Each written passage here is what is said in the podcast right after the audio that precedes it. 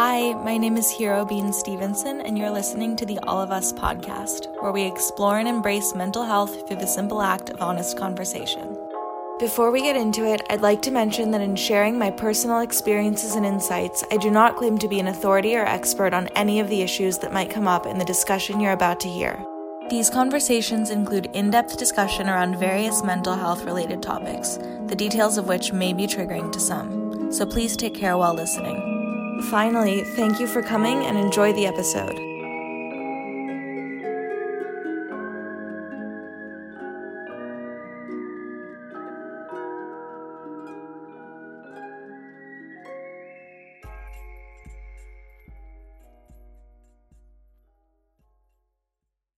Today on the pod is Tallulah Willis, and you guys, I cannot put into words how much this conversation means to me. This was our first time speaking, and our similarities and points of connection truly made me feel like I'd known her for a whole lifetime. It's a bit of a longer episode, and as virtual communication goes, sometimes we did encounter a few interruptions in the beginning, so bear with us. I promise it's well worth it. Tallulah's story is absolutely incredible. That's it for the intro. Now, here's the conversation. Bye. Now Are it's we all good? good. Groovy. Yes, yes, yes. Hi, Hi. there you are. It's nice to finally meet you. It's so nice to meet you. Thank you for understanding the other day. It was such a funny, like, Justin knows, like, oh, this is, of course, the way the world works. Like, I had been kind of putting off this bigger sister dialogue for like a couple months and it, the way that it sort of unfolded was literally like 30 minutes before we were supposed to hop on the other day so Yeah, everybody I is appreciate you everyone's scheduling. are like kind of going insane right now. There's zero expectation. i'm staying in my boyfriend's childhood uh bedroom right now Oh man, Oh, how is how is that? We got in yesterday. Um, I'm in Cape Cod.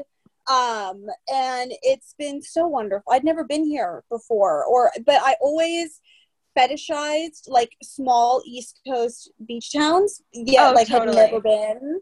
Yeah, Um, so it was like dream come true, like driving through, and the town is so cute, and um, so we're here. Yeah, so it's it's So been fun. uh, it was a good travel day yesterday. I hadn't like traveled really far distances, and like you know felt like forever. So it was such Yeah. a odd airporty um, vibe. But I would love to hear. I know that you mentioned it to me over the email, but I'd love to hear kind of in your own words, like what you're wanting from this podcast, what the impetus to start it was, like kind of all Yeah. that. yeah. So I grew up in LA, and I um, went to high school. I went to Archer for high school, um, and around 2014, so the year I was graduating, my mom, Mhm. who basically for the most part raised me by Right. herself and she and I have always been so so close. Um, she was diagnosed with cancer and at the same time was going through a divorce from her Mhm. wife at the time, Kim.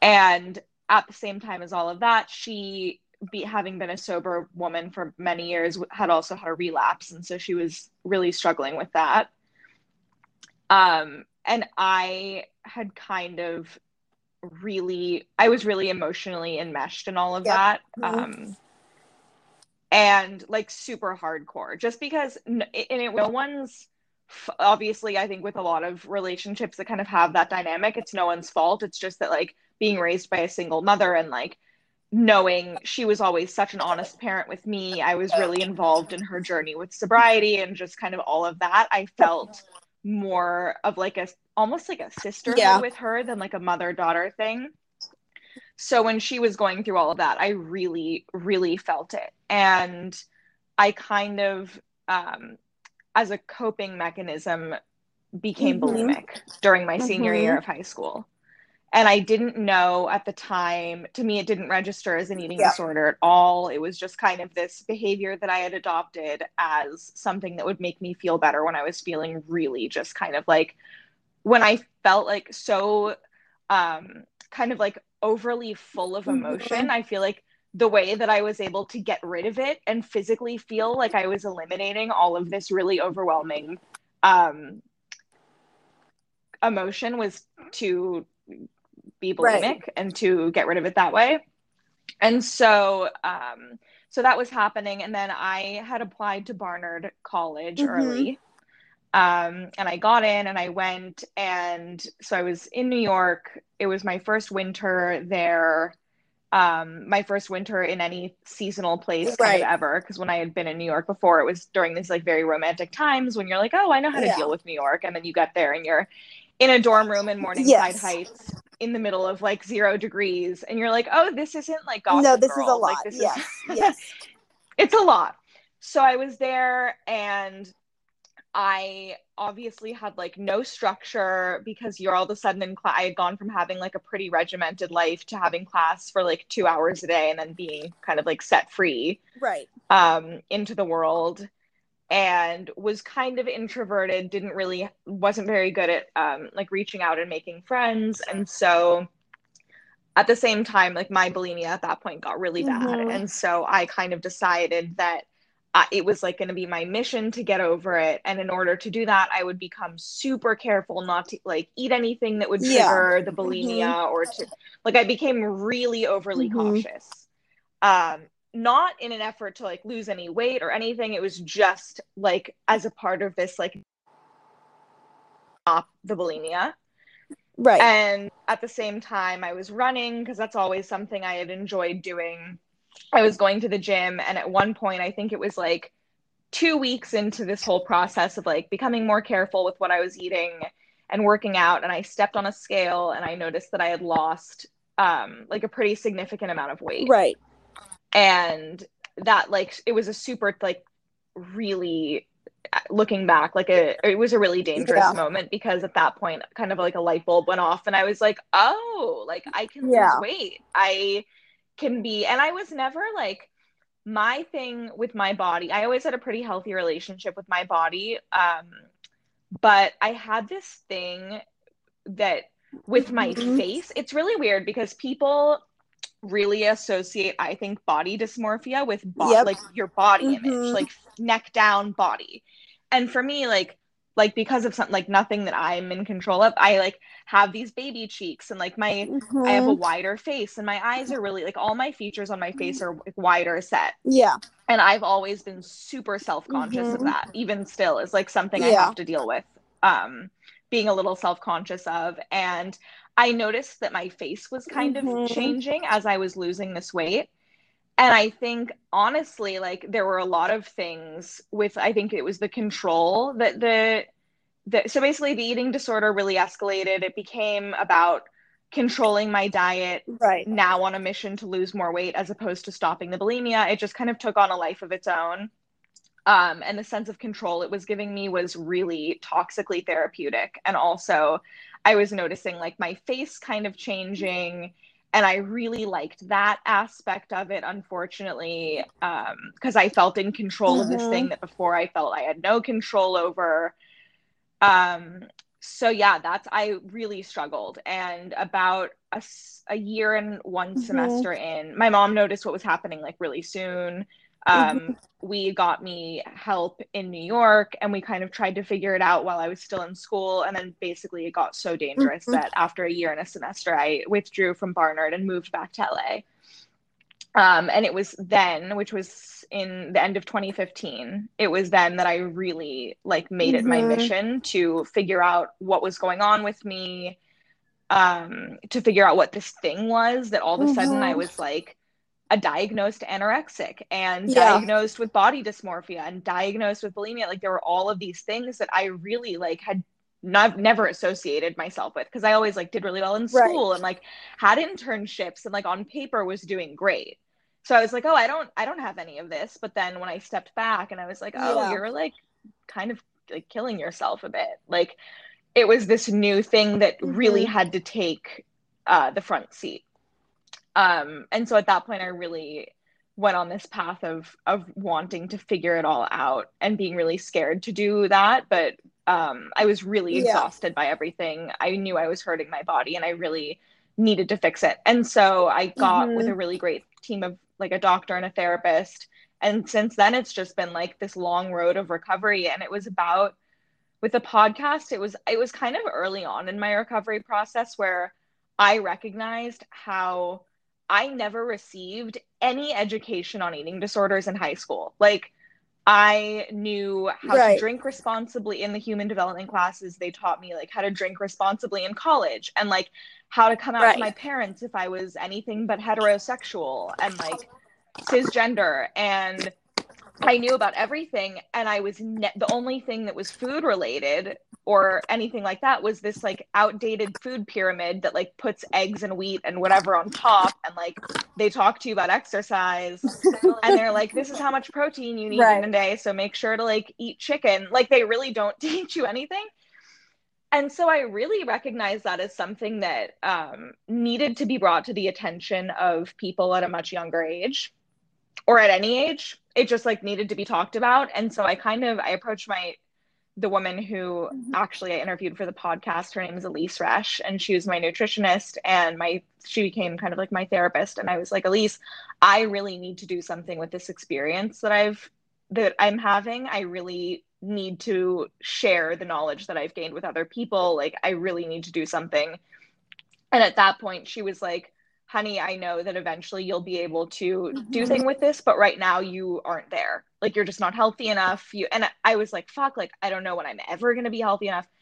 And it was like a year ago, finally, that yeah. like I had gotten my period back for like I'd had it for a year at that point, and like my hormones were finally kind of regular, and I just really felt like I was at the point with myself. Obviously, you never fully heal from anything like that. Like I deal with it every day, but I knew that I was at the point where I could use myself um, mm-hmm. to be helpful to others and to be of service to others who are going through this or who are curious. And so that's when I came up with the idea for the podcast. Um, and just kind of like my intention with the podcast is to really destigmatize mm-hmm. candid conversation around these things um not just with eating disorders but with everything i think so like I noticed like with talking to my friends even or people that I end up having like really real conversations with, I've always felt really comfortable mm-hmm. with being super open about the things that I'm going through. I don't know why, but I've just always had this ability and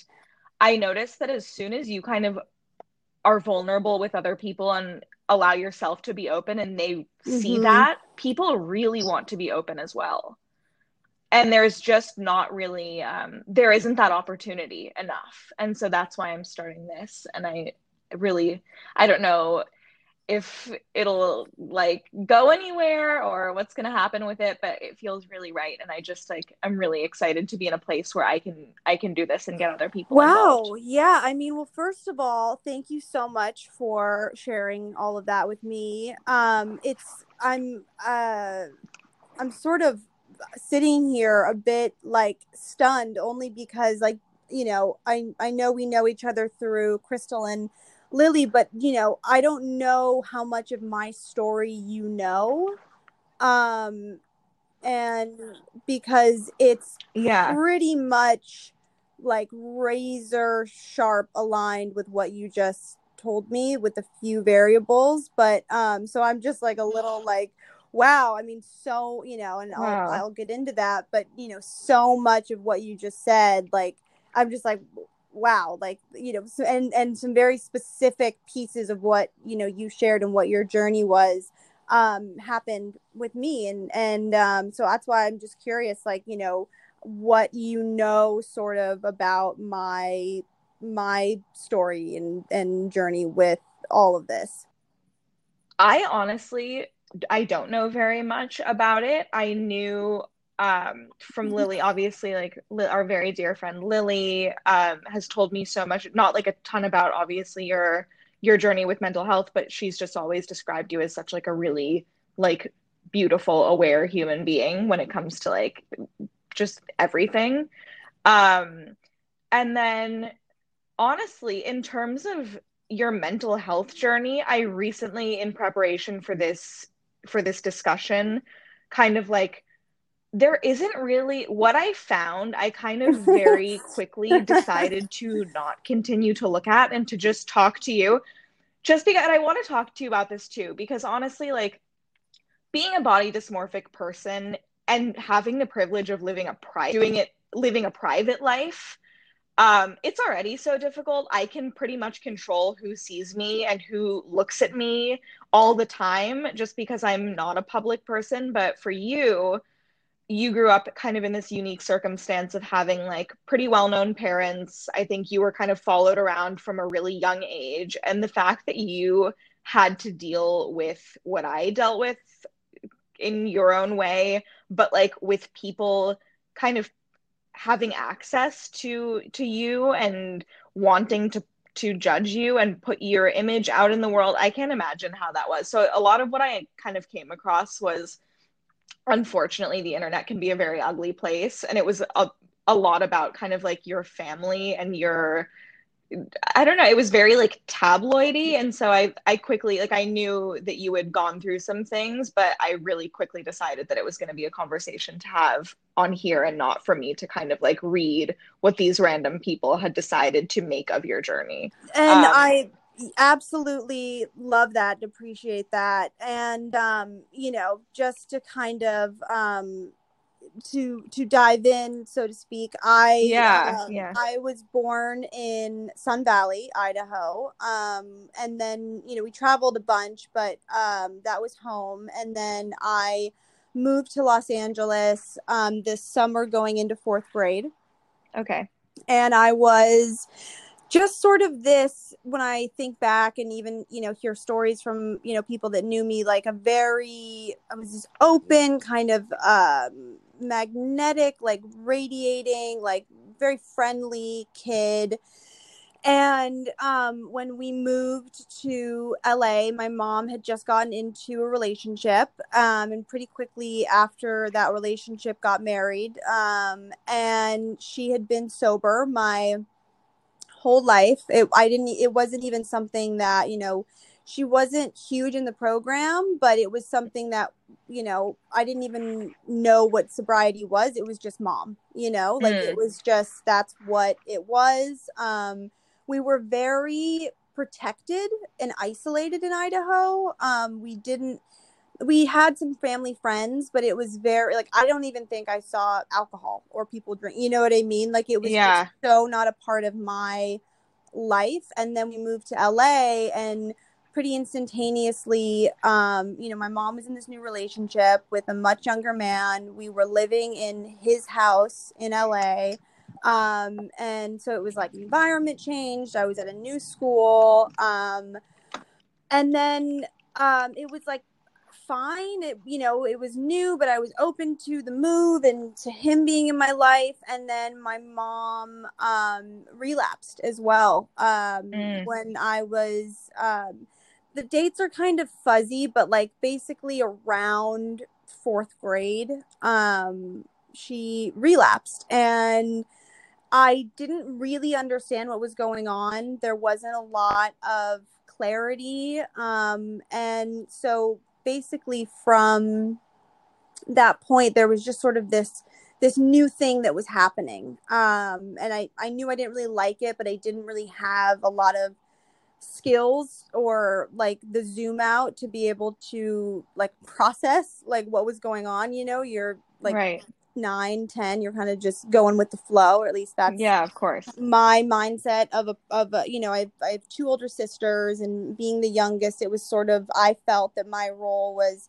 a lot of just going with the flow you know and not mm-hmm. not speaking up not being as loud of a personality in, in terms of advocating for myself i was very loud in other ways and then um because we moved to LA and this relationship uh, with you know my stepdad at the time was very sensational um, in terms of the press and all of that there was a lot of coverage of us where you know in Idaho like paparazzi and being followed was an element like when we would travel or we would go to certain more public premieres or events when I was younger and I knew like the concept of photographers and what that was um, but it definitely intensified when we moved to LA um, mm-hmm. but you know it was still not really anything crazy and then when I was in uh, when I was 13. So kind of it was like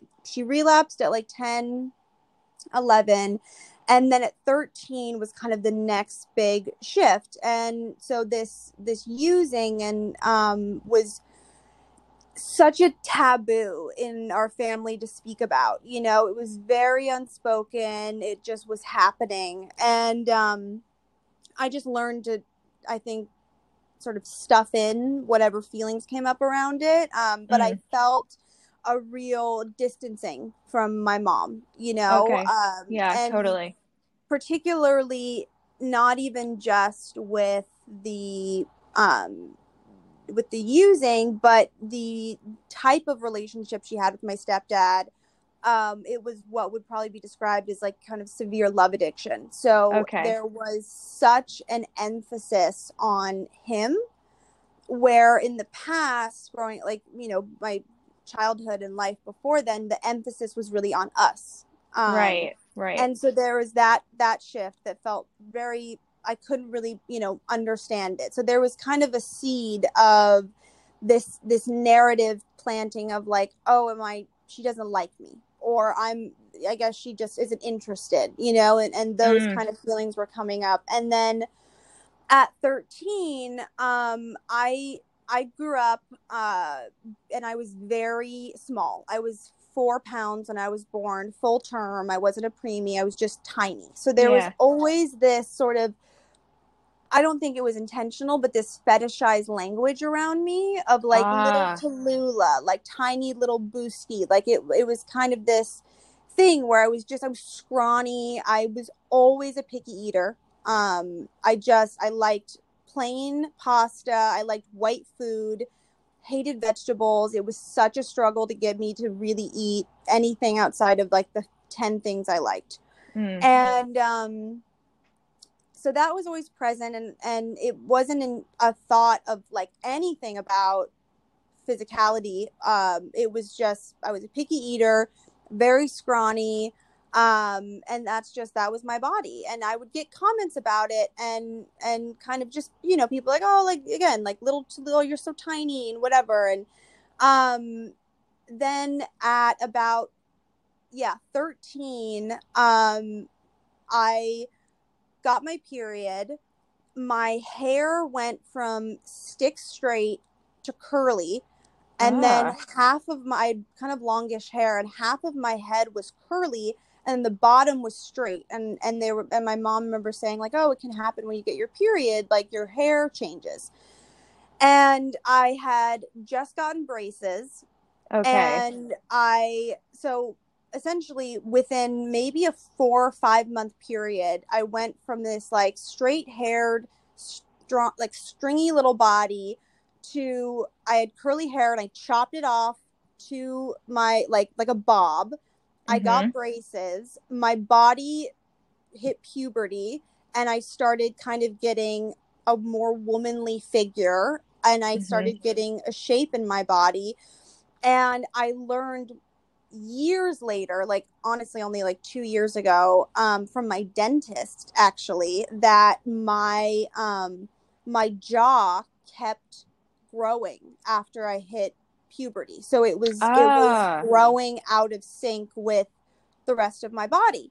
So basically all of that means within a four or five month period my entire physicality changed from head to toe and i was in complete shell shock um because i was kind of just like oh okay this this is happening but i still wasn't um in a n- totally negative narrative um Okay.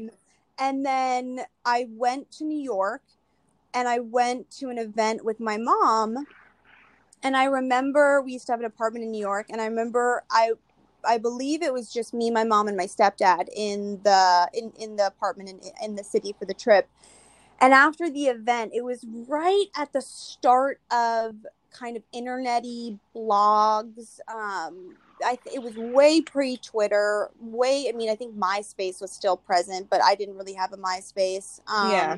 it wa- you know there wasn't that real social media um but there was this kind of beginning of like the Perez Hiltons and certain gossip Right. blogs, I guess. Totally. it was So- like Gawker era. Yes. So I remember after this event, I was alone in like like you know those certain memories that you just feel like you're back there, you know, that just Totally. you know implant into your brain. And I was in the bedroom, and it was probably like 1.30, 2 o'clock. And I went on the computer and I looked up photos from uh, the night before hmm and I remember I went through ev- and I I looked at the comments of the article, whatever it was Oh, saying, fuck. you know, Yeah. and I looked through every single comment, and I remember I just was waiting to find the nice one, like I was waiting to find the one that was complimentary, and it was pro like 99.999 percentage of the language that was used was i can't believe this child is so hideous. What happened wait i don't understand. She has two really attractive parents. Like words like oh my god. grotesque deformed um like you know like just like ugly over and over and over again. Uh, and and you're how old at this point? I was 13 and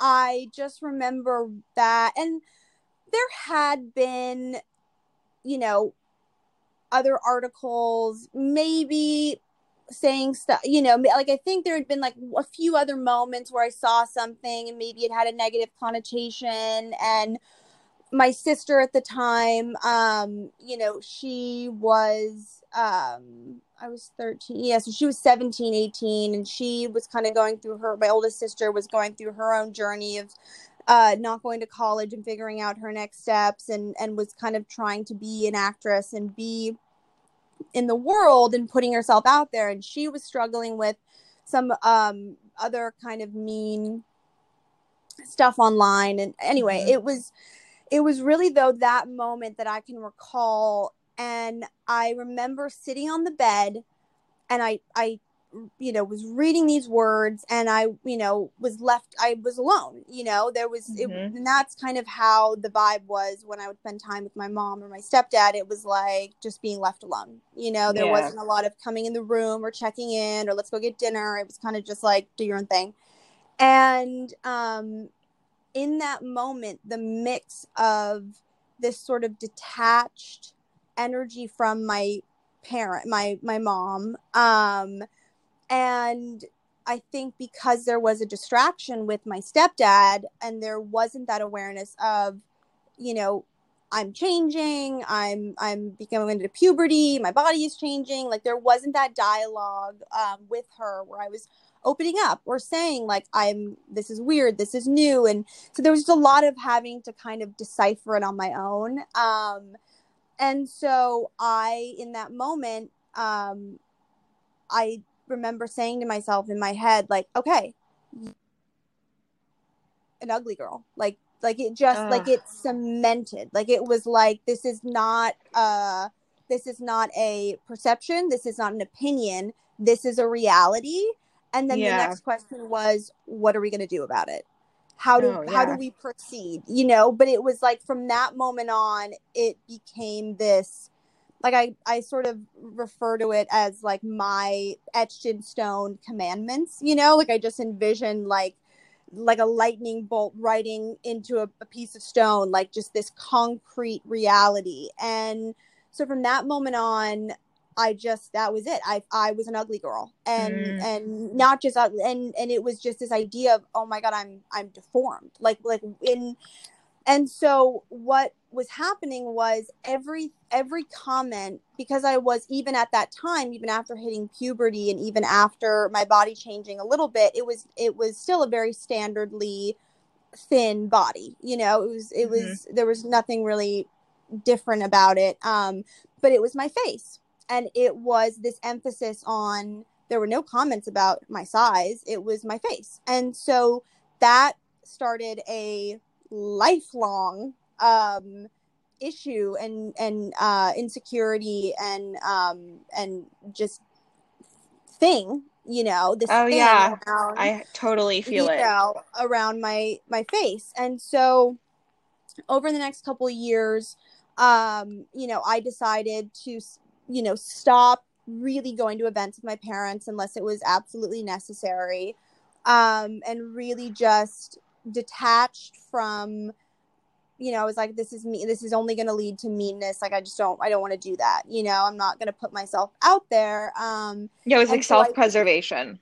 yeah. So I dove face first into, you know, the sea of critics of high school, you know, and oh so then god, brutal. after after 13 kind of the following um trend you know evolution was boys and where my how boys reacted to me was like the next kind of um set of juries jurors. And i was very i romanticized everything. I really was you know i absorbed so much of that quintessential um high school like from movies and books of like you you find a boyfriend at 16 and you get your license and and you know I, I really harped on that narrative of normalcy of what i felt was like the the way to do it and and i went to uh, wildwood which is a private school in la and um it was a very small little pod and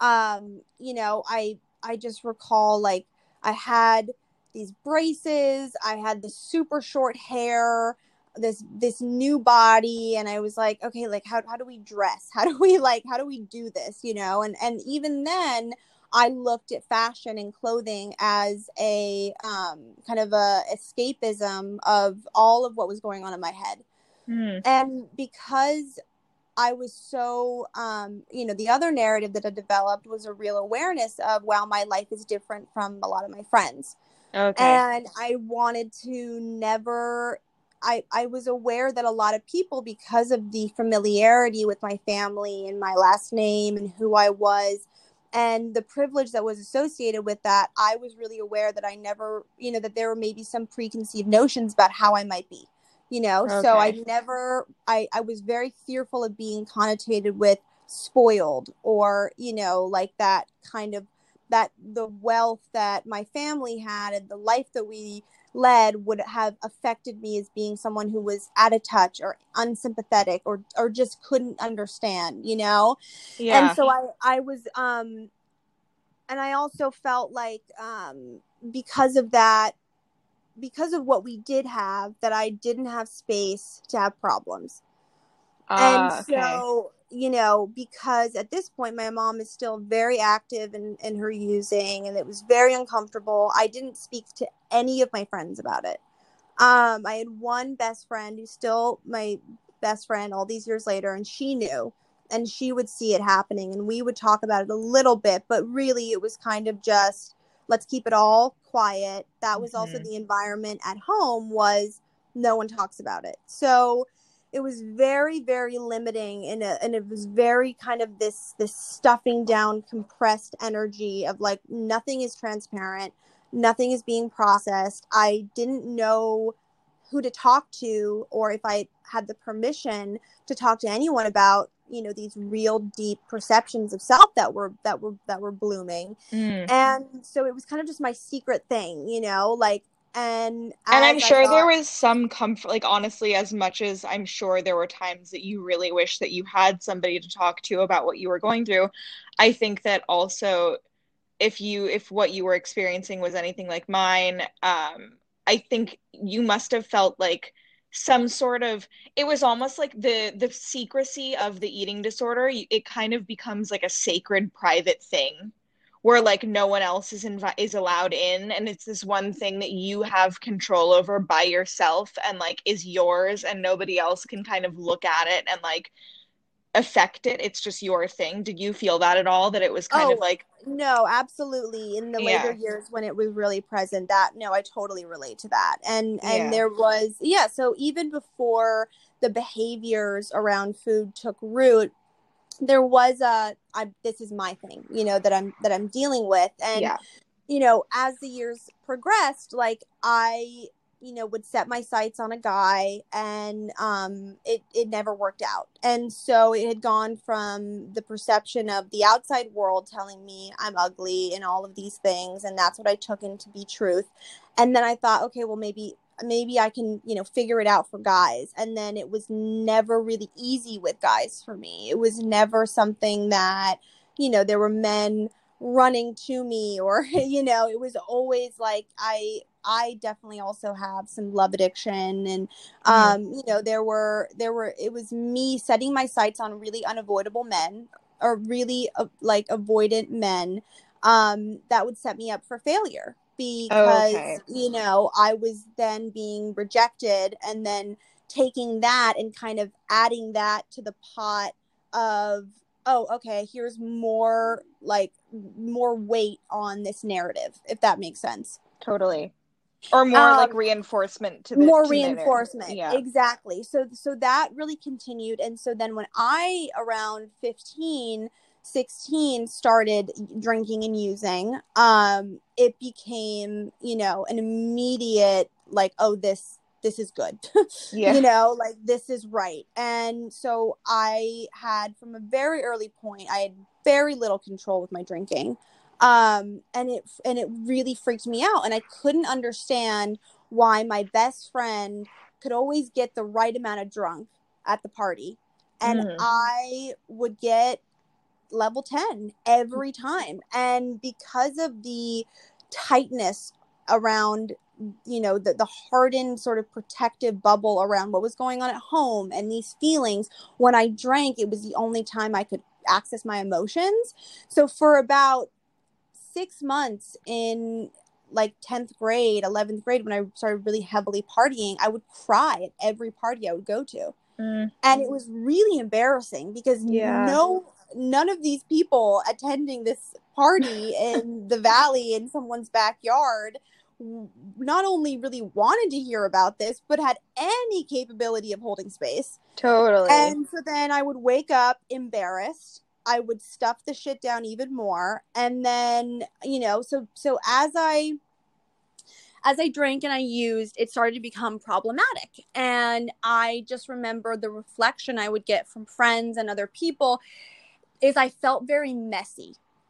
And Yeah. at the time I was still I was, you know, I would say uh societally thin um but there was this thought of i'm not i'm not delicate anymore you know what i mean I Isn't had- it funny how there are those words like clean and Yes. pure and Yes. innocent and like delicate? They're all and like on the other end of that, there's like messy and dirty, and that kind of goes along with being like sloppy, with then goes Yes. which then goes along with being Yes. big.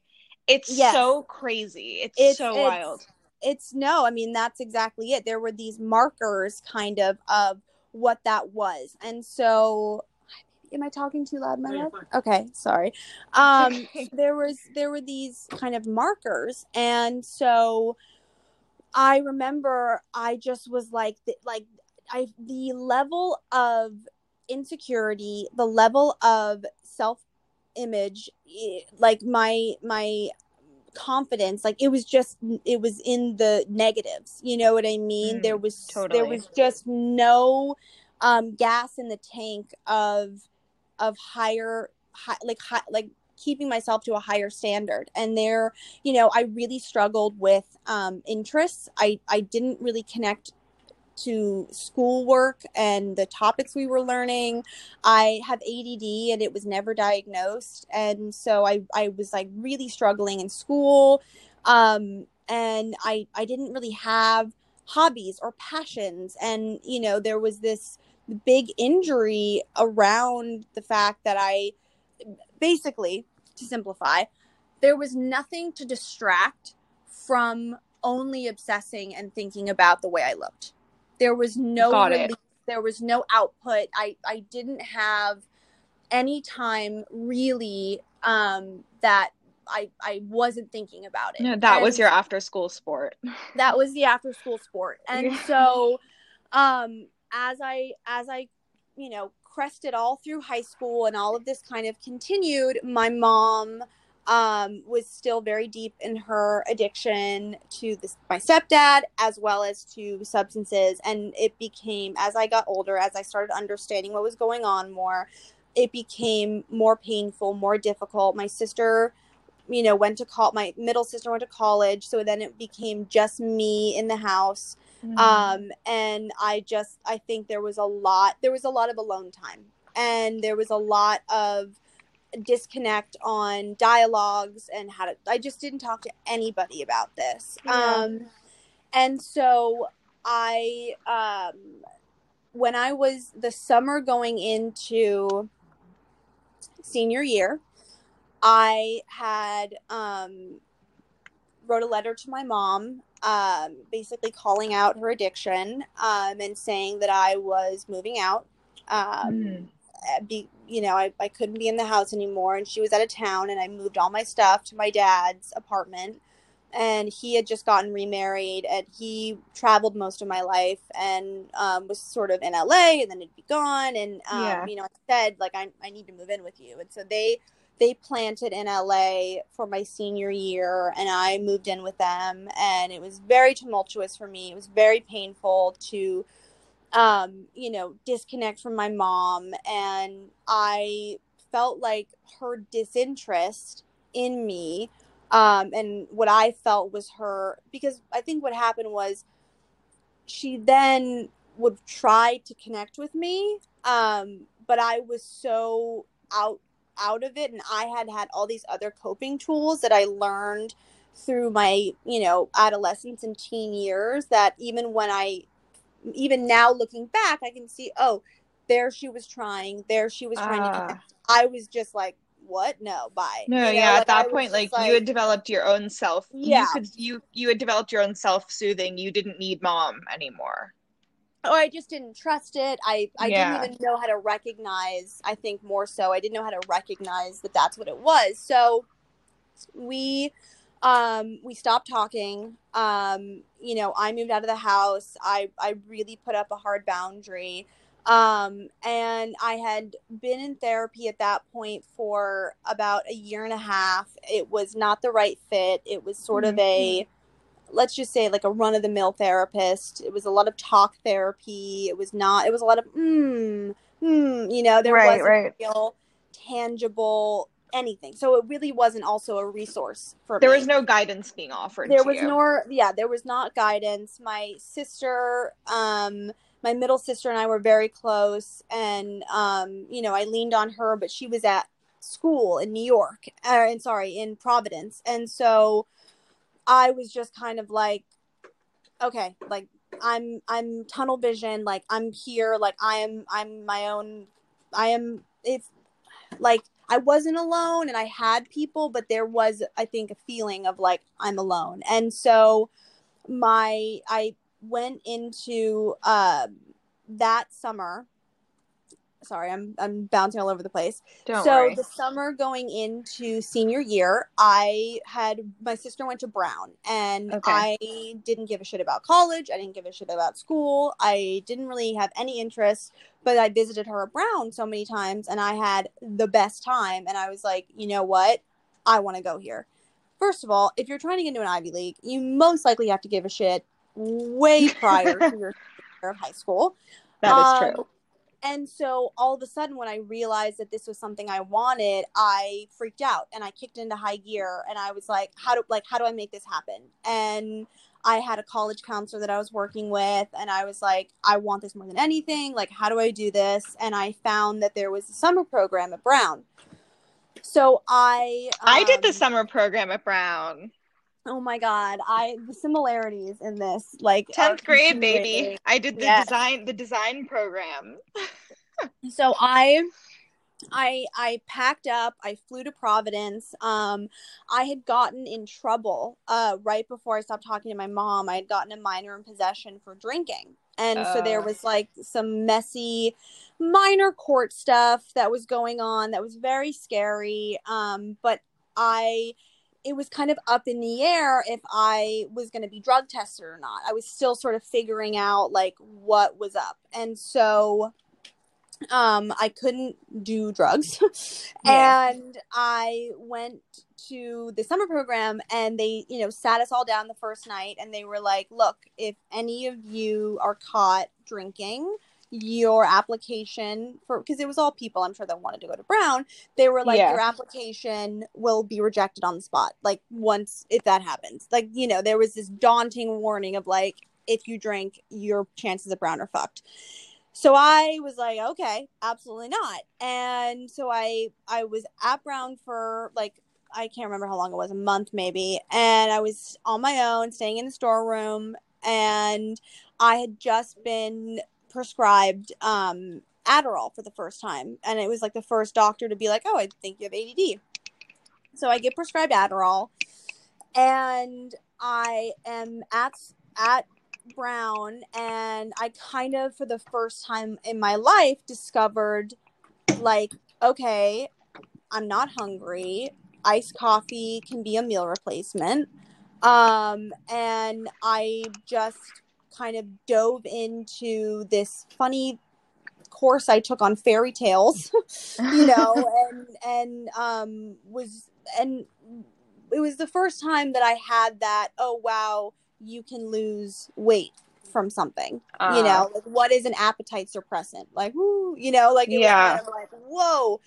So I did that came back from summer brown um had also it was the first time that I was like okay I can survive on granola bars, smoothies, and iced coffee. Like I and it it was it was a middle ground between oh this this is limiting my food intake but also i was just um still the same five year old picky eater so yeah. if i wasn't home really having people like be like eat this eat this you know like whatever and it was me feeding myself on my own. I also have never liked eating in front of other people okay. like in terms of friends yes but like a like a dining hall situation yeah. um was not my jam. I totally. was like i don't like that. So you know there was a lot of but then i would also eat chipotle like every day. So it wasn't a healthy thing it was like meaning like it wasn't like oh i want to just eat healthy food. It was just more like i i'm very particular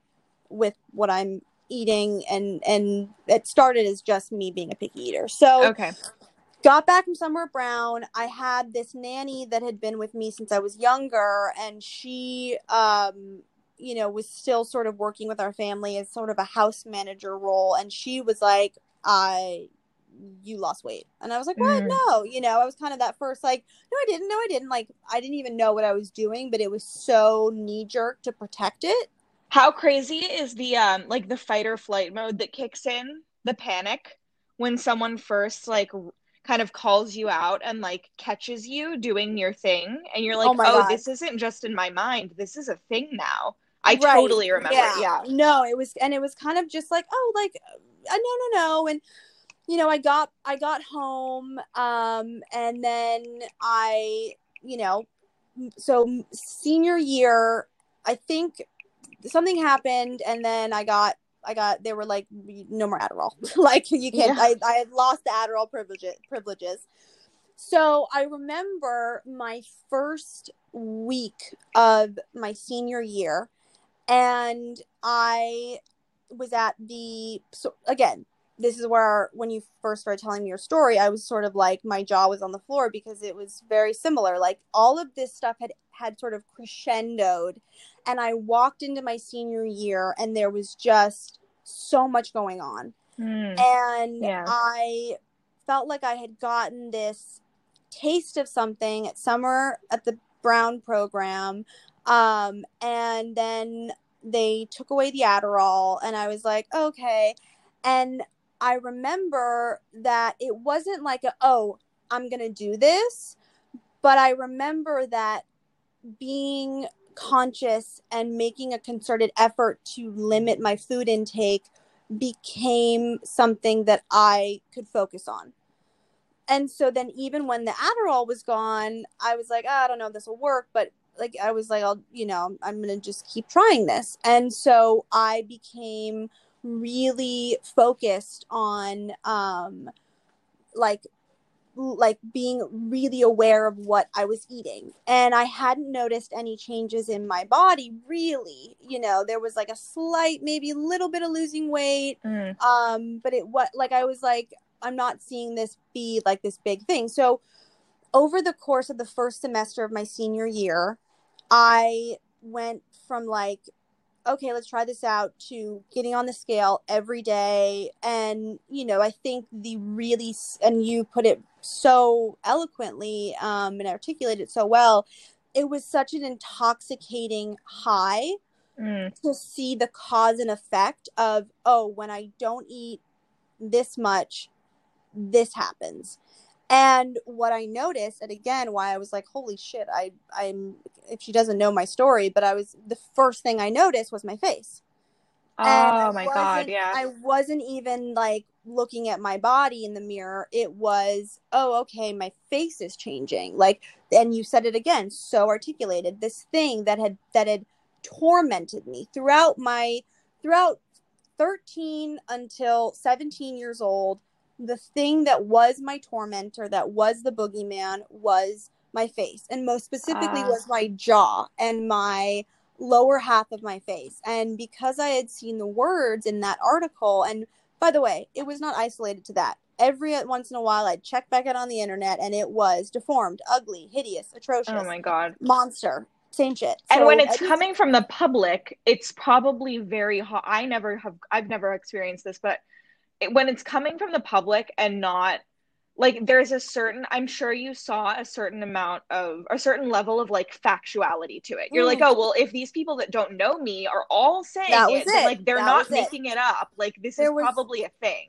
There was no reason for them to lie because they didn't know me. So then other Totally. people that were close to me would say, "You're beautiful, you're beautiful," whatever, and I was like, "Cool." And you're like, "You're you. lying." You're lying. It's, it's nice of you to lie, but I know the truth. That was sort Yeah. of my thing. So when I kind of started going deeper into this body spiral, things with my mom were, it was just, it had reached epic proportions. And um, I started getting like super aware of like clothes and how they were fitting me differently. And I was just very focused on um like the changes and the fact that Mm. I was in control of the changes because everything else had felt like you said it was so out of my control it was something that I wasn't I I, I was uh I was at the whim of this thing I I was born with about my genetics you know what I mean? Totally. and, Yeah, so like many zero control. people had my whole life it was sort of this idolizing of my mom's beauty and everyone always told me how much I looked like my dad. And a lot of times people said it not thinking it cruelly you know but I was like oh great I don't look like my bombshell of a mother I look like my father you know? So there was this thought of I have this deformed masculine face and so I was very very protective over my hair and I, Mm. I I I grew my hair very long and I I if I got a trim I would lose my shit. I would start hysterically crying because that was my femininity. I didn't This is feminine. so so crazy how similar we are because I've always had like from when I was little I remember everyone would be like you look like Bjork or you look like that like I have always had this kind of like very androgynous like alien face which now like how lucky are we to have these like crazy androgynous like beautiful Right. faces I think Right. it's amazing but when like you're conditioned to like learn that delicate pretty and slim facial features is like the Mhm. beauty ideal right.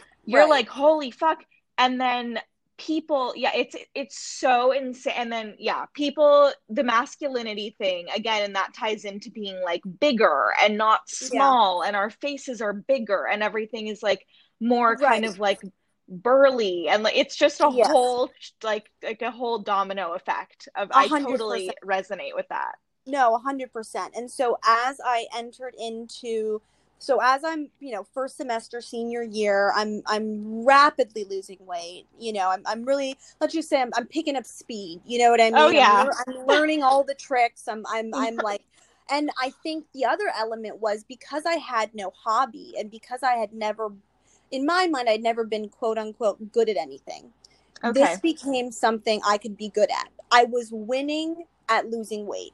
And I Mm. I found I found self-esteem from that. I found pride. I found like, hey, I set my mind on something and I'm achieving it. So there was this very backwards like rewarded system that was taking place.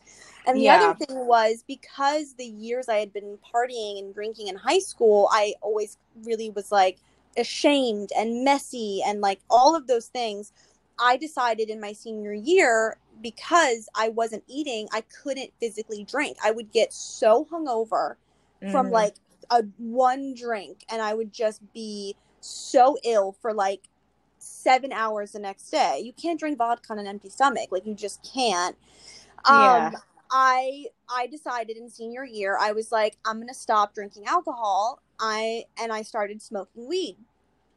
Okay. And so it became this completely um I I all of a sudden dove headfirst into like weed culture and I became like that girl. And so I was like, oh, I'm not going to be sipping out of the red solo cup. Like I'm in the corner rolling a blunt.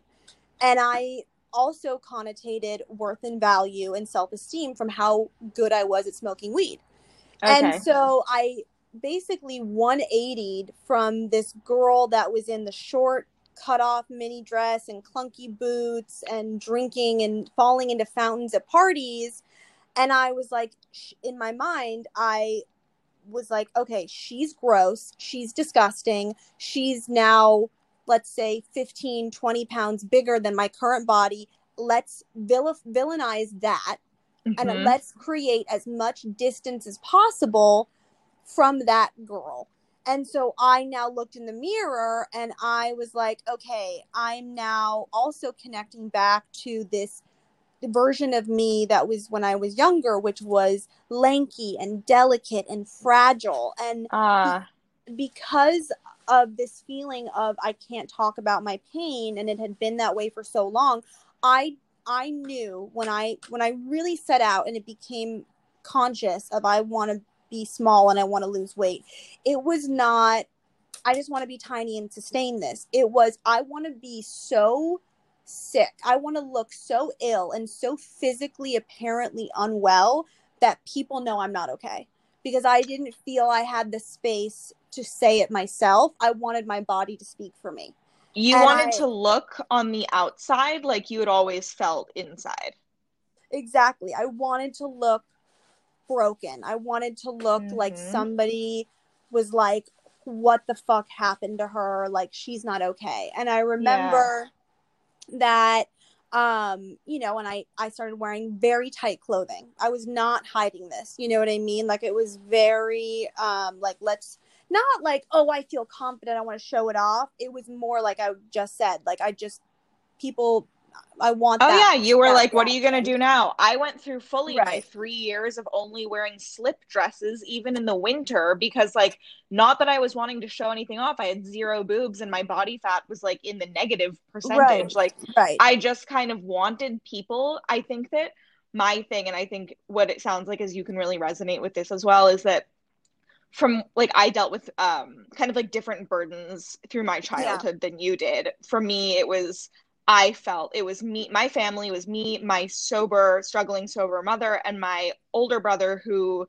is he's two and a half years older than me. He's uh, he's Asperger's, and Mhm.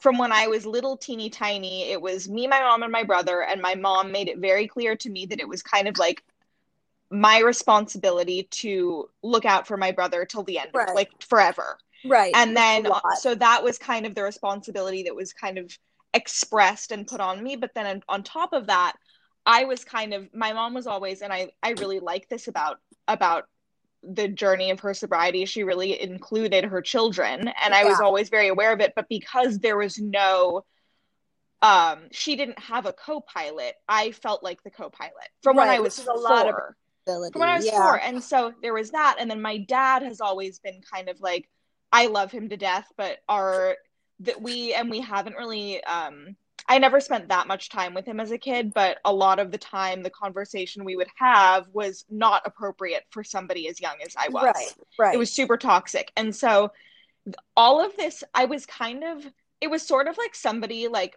ha- like holding a holding something that was becoming heavier and heavier and heavier and heavier and it was so much that finally I was like and I had always looked I think we had the opposite thing where like you were always kind of you experienced this fetishizing of you being teeny. Yeah. I was born I was born small, but like from from a toddler, I was in like the 95th percentile. I was a very hardy little kid. I had this Russian nanny that would Mhm. prop me on the sh- on the kitchen table in front of a sh- bowl of sugar, and I was just like living my truth. I was a very happy little large Right. baby, and then that Right. kind of went into like my childhood. I was always this kind of like hardy girl, and right. my family my i had my dad would kind of comment i was also very picky in that i only really liked white foods Yeah. um and my dad who's very both of my parents are like you look at them and it's kind of a joke like they're both fitter than i will ever be like Right. it's so crazy and like my dad would kind of comment on my diet and my brother would when we would get into a fight would say things that were really cruel about my weight Yeah. um and so finally when i understood all of a sudden that i had control over my body i was like first of all me physically getting rid of all of this weight feels like such a release of like the course. the emotional weight i feel Yeah. like i'm just kind of dumping it off and also me making me ma- making myself look um opposite of this hardy girl that i've always looked like i'm gonna all of a sudden now look so frail that they can't put their emotional shit on me because Right. i look like i can't take Right. it Right. Right. No. so that I- sounds like what you were going through where like Yeah. you wanted to look like you couldn't handle any of the shit anymore Right. I wanted to evoke, I think, a sense of, um, like, you know, if there's something small and fragile and malnourished, you you want to you're drawn to go towards it and protect it and keep Mm. it safe and you know you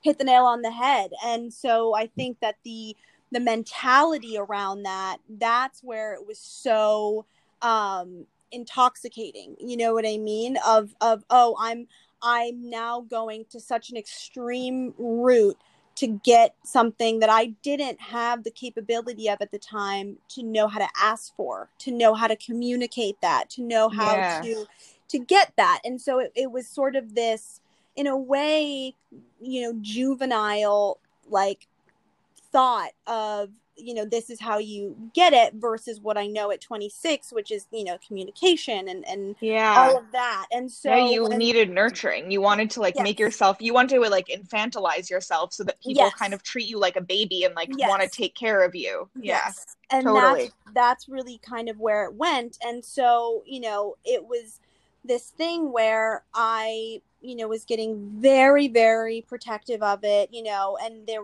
there would start to be like I remember hearing from a friend that this girl I didn't really know in school like made some comment like, "Wow, she should really eat a cheeseburger," and I was like, "Oh my god!" Like, What a win. know, like what exactly? like I was in, you know, and and I remember like people saying like how gross I looked and how I remember I had a guy friend and he was like, Tallulah, you look disgusting. And I was like, thank you so much. Like it was oh my god, yeah, a huge just- compliment. it was this whole backwards thought process and i remember that i would weigh myself all the time and i remember i went on the scale and i got to it was like around i think it was like 95 pounds i Mm. you know gotten down and i was like whoa shit like this is getting you know like it it, it was sort of getting like oh, okay so we're here. You know what i mean? Like we kind of got yeah, to a the double like, digits. people were people were making comments people it was becoming a thing. And i remember that i thought okay like let's sort of we like uh, we can stop here you know? Like I, in my mind i was like yeah this is this is okay. And then um it had gotten the the ball now was, was the it had the train had left a station and I didn't know where the brakes were. And, Yeah. and so there were certain things where I I then now had I'd beaten hunger. I I knew how to not get hungry, but then I couldn't eat when I like it was very difficult then to eat. Like I felt nauseated when I ate. So I would have to smoke weed and then go get an In-N-Out burger because it was the only way I had an appetite. And Yeah, I just recall, you know, that this is probably six months into like heavily focused act, you know, behavior around this. And I remember I was living with my dad and my stepmom, and I woke up and you know you're constantly tired you're constantly lethargic very very low energy and I went downstairs and I tried to eat a cashew and I remember that I was chewing this nut and it was so exhausting to chew and to even swallow and I Mm. remember that I got freaked out and I was like oh shit like this is not i don't have the reins anymore. Like this is out of me a little bit.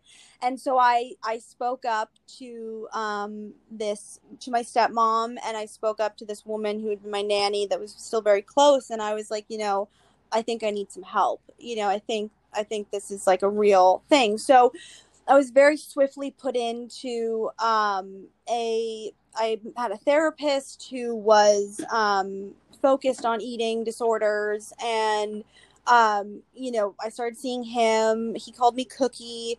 Uh he was kind of this prestigious guy. Um but again i didn't you know there was so much stuff to get to the root of why this was happening that it, it was just we weren't really making progress. Um yeah. And so i um you know i i kind of i would say that like at it you know it was sort of escalating escalating escalating. It, you know friends were talking to me. People were very concerned. I had gotten the sort of reaction i was looking for went into treatment and then um you know i i kind of lost my grip on being um good at restricting. And i think that once i was kind of the other thing was i was you know i didn't get into brown shocker. So Yeah. i was like you know we're approaching when you're supposed to figure out what's next you know for for schools and etc and whatnot. And so um i you know had picked a school i was going to go to i was supposed to go to bu i was just like fuck whatever like i was just you know i was so distracted that i i got into Yeah. bu and i was like okay. And then um you know i i had started getting um help from this therapist and um i sort of i i got out of the red zone. So i was still very small but i had lost that like really kind of like sick look and that kind of freaked me out and i was Yeah. like why am i here? I'm healed. Like it's fine. Like i don't i'm you know it's like i like i don't look that way anymore you know whatever. And and some of the things he said to me at the time were helpful you know it was like uh, you know the smaller you are the bigger you feel um which Yeah. i found to be very true you know um and and so i was sort of taking in i was had a lot of monitoring of what i was eating. I had a nutritionist and once i kind of released a little bit um my appetite came back and um and all of that and so i felt like i had sort of gotten out of the real danger danger zone of Uh-huh. that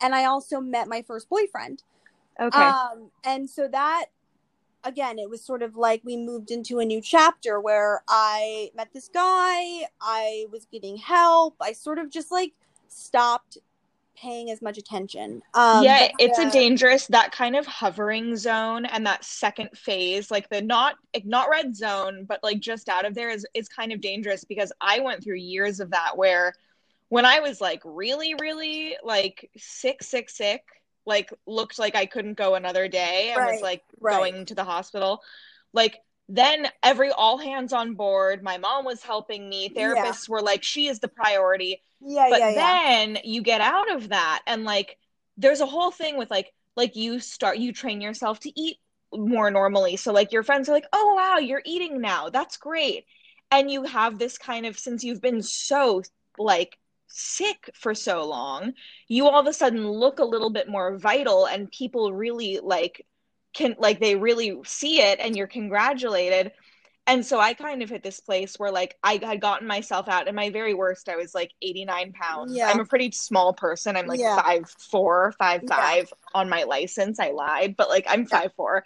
Um but yeah, I was like 89 pounds at my worst. That's when all hands were on deck. And then I hit the the sweet spot of like a 95 and I ho- hovered there for probably 3 years and Yeah. everyone was like oh, but you're doing so much better. And I was still going to therapy and still doing all of it. And my therapist was the one, Elyse, who was like, no, honey, you're this is an issue. Like you're Yeah. giving yourself osteoporosis still. Yeah. You're on your fourth year of not having a period.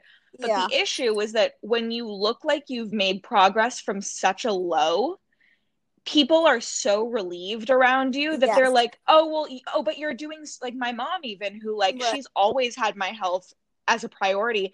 She even when I was still like 95 pounds, no period, sh- people would comment and she'd be like, "Oh no, you don't understand. She's doing so well now." Right. And, I'm like, no, yeah. no, I still don't have a period. I'm not doing so well. Please, like, as much as part of my brain is happy to hear you say that because I can, it allows me to feel like I can continue staying here. I Yeah. actually can't. So, like, please don't stop paying attention to the fact that I'm Right. making myself ill. Right. No, and it's it's such a wicked backwards web and I really totally relate to that. And I remember sort of a paramount moment for me was in kind of like you said like the height of it red zone i had gone to a friend's birthday dinner. Uh we were all at a sushi restaurant and i remember i Mhm. was wearing these like urban outfitters high waisted flare jeans and like wedges you know? And like a little like skimpy little like baby baby tee. And my friend's mom had zero chill and like zero like her her face was painted with shock and she looked at me and was like are you okay? And i was like yeah what? Like oh my god like you know and like you know shook it off. Meanwhile like so elated. And then i remember it was probably six months later and i saw her again and she grabbed me and she goes honey oh my god you look i'm so happy to see you looking so much healthier and Oh, it, no. like, literally she it was like she was told me that i was an elephant and i was like and it it you know it It's it crazy how healthy can me. turn into like in your brain, healthy means like morbid insult obesity. yeah hmm Yeah. And so you know and so basically you know from that point what ended up transpiring was a lot of chaos and a lot of um you know there were some other factors that you know were very relevant but are kind of a much longer story. But um like you know to simplify trauma increased in different scenarios. I still wasn't talking to my mom I Mhm. decided to defer from college. Um, and like, so I was just sort of like, I, I can't do this. And, um, was like, I'll focus on my health, you know? And, Yeah. but then all this other shit happened and I was at, you know, health, I was at back to normal weight and, um, you know, but the, and in that therapy with that with the first therapist or the eating disorder therapist he first was like you know you have body dysmorphia. And i was like okay cool. Like i kind of looked at it as him being like you sleep weird you know? Like i i never took the time to dive into that diagnosis. I didn't really care or want to ask what it meant. Um i was just sort of like okay.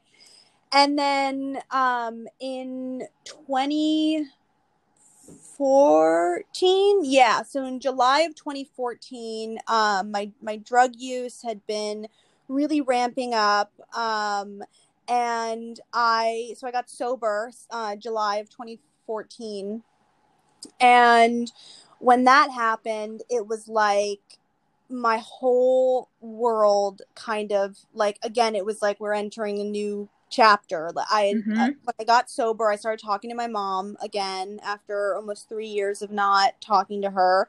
I moved in with her um, and i went to rehab and it was all this focus on um, my drug addiction and my my you know dependency on substances. And so i got you know help from the therapist at the treatment center. We started diving into some stuff. Um, when i got out of treatment i started seeing a new therapist. Um, i was doing a lot of healing and a lot of work reconnecting with my mom.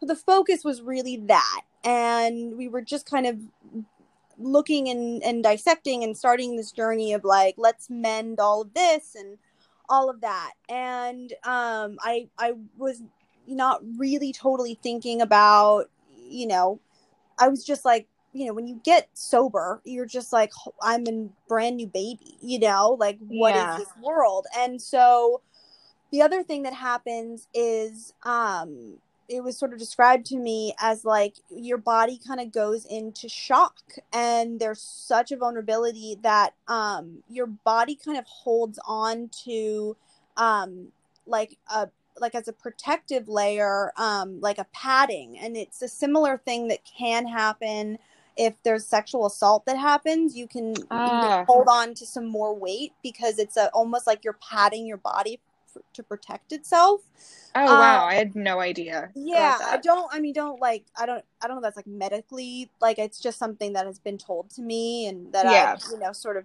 experienced in my own way so it's not to say it happens for everyone but uh, you know um and so all of a sudden it was once again like my whole physicality changed i gained i didn't just gain back all the weight that i had been at in high school i gained probably 30 35 more pounds than i'd ever had on my body um and I was so like, what is going on? And I had cut my hair in rehab with myself. It I then got home and I cut it again, and I eventually, like four months sober, shaved my head.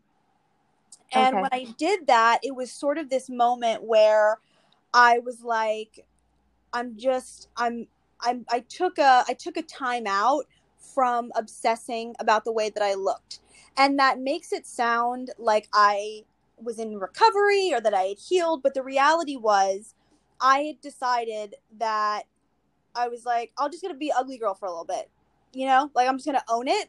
And Yeah. it's funny because at the time everyone was like applauding me and, and they were like, You're killing it with like owning this shaved head look, like whatever. And uh, because I was in this real self discovery and this sort of reboot of who I was as a person, um, I just was like, I, I took off even trying to be a pretty girl anymore. And so I was like, I'm no longer in the race. Um, I'm no longer in this game. I'm just this. I'm just me. I'm I'm Tallulah. I I I wasn't trying to hook up with guys. I was, you know what I mean? Like I I don't know if I'm describing this very well. no, I'm sure that this- was such a relief for you because I know being somebody who did the extreme weight loss thing, it's very much becomes a competition with you and everyone around you. You are constantly comparing your physicality to those around you.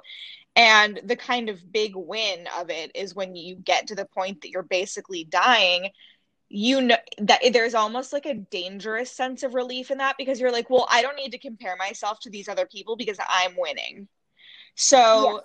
I'm sure that when you got out of that, it's such a, an ordeal to get out of that. And like, it's it's a really tremendous amount of work. And so I'm sure that when you were in this new chapter, kind of shaving your head, I'm sure offered you a kind of like similar sense of relief with like the removal from a, co- a sense of competition, but in a much healthier way, where like you weren't killing yourself, you just kind of were removing yourself in another yeah way. it was just it was kind of like uh i'm just you know i i stopped you know i i had my my boobs went from like kind of small a's to like double d's Oh, and wow. i i didn't know i literally didn't know how to to put clothing on my boobs and Yeah. so i was just like whoa and i ended up kind of in this uniform of baggy jeans oversized vintage t-shirt um and a shaved head and i was like Yeah. you know that was kind of the vibe and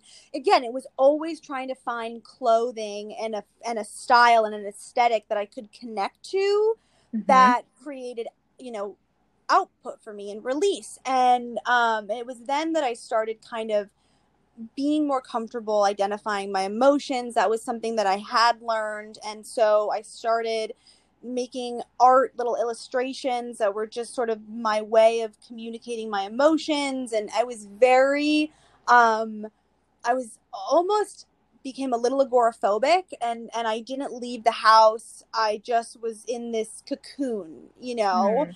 and so that kind of happened and I, I wasn't I wasn't being mean to myself because I was like, why are you gonna why it's like it was it felt so rude to be mean to myself at that point that I was like, let's just not do it. And, and I'm sure you were just exhausted by it too, by like years yeah, of judging yourself. You know, and and so a couple years, you know, into my sobriety i started growing my hair out i started being like whoa okay like let's be a let's be let's try to be feminine again you know like let's try to let's try to go back there and as i entered the hair growing out process all the insecurities came back and mm.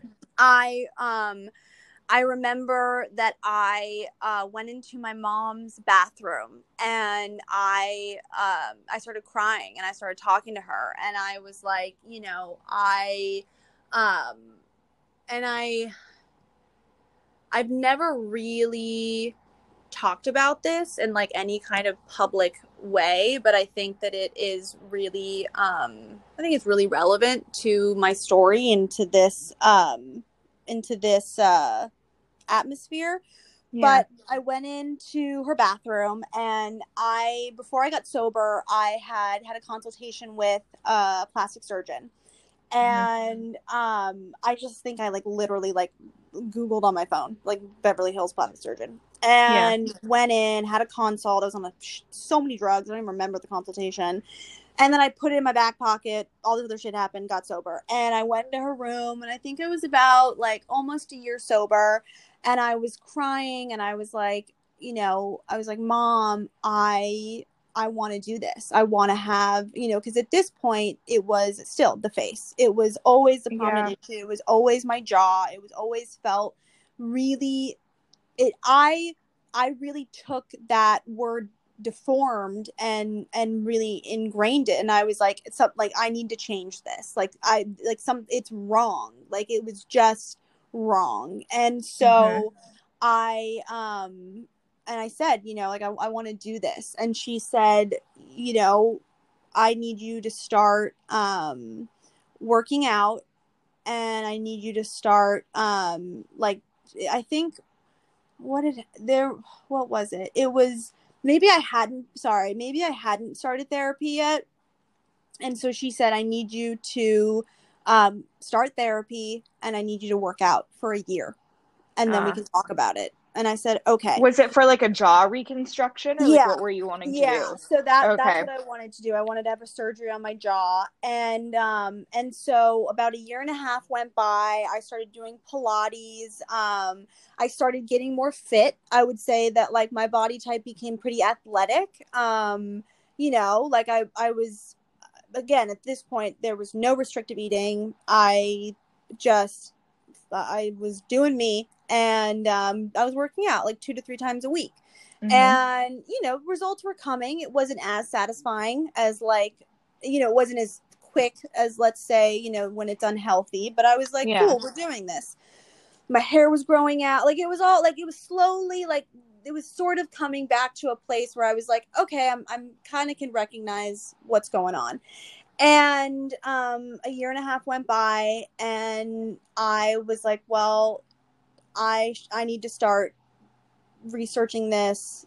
You know, on my I thought about it every day. You know, it, okay. it didn't, it didn't, so you really after the year you really wanted it. Oh my god! It, during the year, it was all it was always the thing, and I had wanted to do this surgery the first time I looked up the surgery, I was in, uh, I was 15 and I Googled it and it was like really graphic images of a oh, surgery. Oh, and I was like, nope, that's not what I want to look at. But it had been on my, like, it was something I wanted to do for years and years and years and years. And, um, so I had a friend who had gone to a doctor in Beverly Hills, and I you know, was I was 22 at the time, and I was like, oh yeah, great, like cool. And she had had a nose job. Now mm-hmm. I know that if you're going, if you want to get fries, you go to the fry shop. You don't go to the pasta store. You know what I mean? If that makes sense. Oh yeah. Um, you know, there's so there's a doctor for everything. Right. So I went to um I went to this uh I went to this doctor and um you know I, I had many many consults with him and um i think it was about four months later and i had um you know i, I was going to do it and i had you know money in uh that i in like a savings account and um and i could pay for it on my own you know i didn't need anyone else to do it and um i kept saying to my mom like you know i'm doing this and she was so um like uh, apprehensive, you know, and she kept Mhm. trying to talk me out of it. And I just was so stubborn. And I just Yeah. said, you know, no, like this is not, you know, this is not a perception issue. This is not me reframing how I see myself. This is not a self confidence issue. Like it had been so ingrained from 13 that I was like, this is a wrong. Here is an avenue to make it right you know like it was so black and white in my mind that no amount of therapy no amount of like whatever. It was just this is what needed to happen. And so i had my surgery. And um i remember i you know woke up and i you know was very swollen. And you know he said it's going to look kind of crazy for a little bit. And i went back to do a checkup on um like maybe four days later and i was on a bunch of pain meds and um you know i i find that at that point I, my body hadn't had any substances in it and i was very like emotional you know i was very vulnerable Yeah. and they took off the bandages and they gave me a mirror and i just remember hysterically crying and i looked at my profile from the side and i just thanked them and i was like oh my god like you don't know like what this means and you know i Yeah. put so much energy on the surgery and i was like this is going to fix me this is this is the this is the the whole every trauma every insecurity like i'm gonna come out of this and i'm gonna be like the fucking swan like i am gonna be so confident yeah. so- you thought that you were like gonna emerge Gisele Bundchen. so i healed from the surgery and i i could and so i could see a difference a little bit Yeah. but then as you know and they said it'll take like six months to fully be less swollen like to fully Uh-huh. see it and all of a sudden like i remember there was this peak where i was like yes yes like confident confident like man, meh, like feeling Yeah, good yeah, yeah. whatever like i did this fucking thing like whatever. And and then i remember i took a bad photo.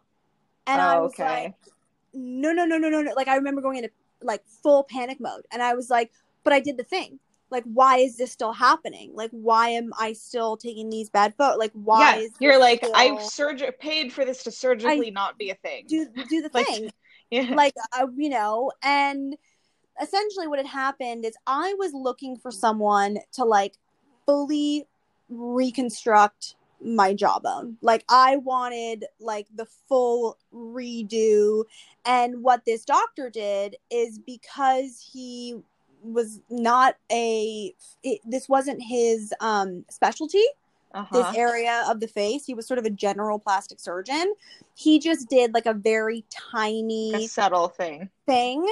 And again, he was like, I want to do less than more so I don't like fuck you up. And I was like, okay. And um and I was very upset. I was very, Mhm. very upset that I had that it that it didn't do what I wanted to do. And again, I was 22, getting to 23. I still had a lot of baby fat. I, you know what I mean? Like Yeah, I still was tough. growing. And so I just remember that I went and I, I completely plummeted again. And I was like, Oh, well, no. we tried and we're, it's still not okay. So what ended up happening is I got into a new relationship. I sort of just dove into that and, um, and, uh, went through this whole other like spiral. A year later, I got out of the relationship and I remember that I got I lost a lot of weight when we broke up from being um, really stressed out. And I Mhm. was like, oh, hello, old friend. Haven't Yep. seen you in a while. You know, it Yeah. was kind of like, I remember this. Yeah. And so after that year, it was like, okay, we've officially gone back from the sort of sober early sobriety weight gain. We're back to like there's like a smaller sense and you know I remember again seeing the shifts in my face again. And at this point, I was like, I'm not in high school anymore. I'm like a woman, you know. What I mean, you think you're like a woman. I was like, what? Yeah. I was like, I'm a fucking woman. I, you know, no longer is it like who's in the other high school. It's like there are men in the world, you know. And again, Yeah. from from 17 in 2011 instagram became a thing like it- Yeah. it- it- like there had been a huge jump through like imagery and social media and all of that and um you know i think so what happened was the following next year and a half i dove headfirst into my body dysmorphia and okay. it was so extreme and i remember that my sister i was in the bathtub and she talked to me and she was we were living together at the time and she was like you know tallulah like you you really need to um take this seriously and i was like what are you what are you talking about and she was like you know you took your your addiction and you're using like you know very very seriously and now you're sober and you gave that a lot of energy but like this is a huge prominent issue for you like she kind of like tbh'd me and was just like yeah. this is very real Yeah. and I was like, wow, okay. And so what ended up happening is um last uh fuck, okay, so now we're in August. So not last summer, but like la like a year and a half ago, like around New Year's of 2019.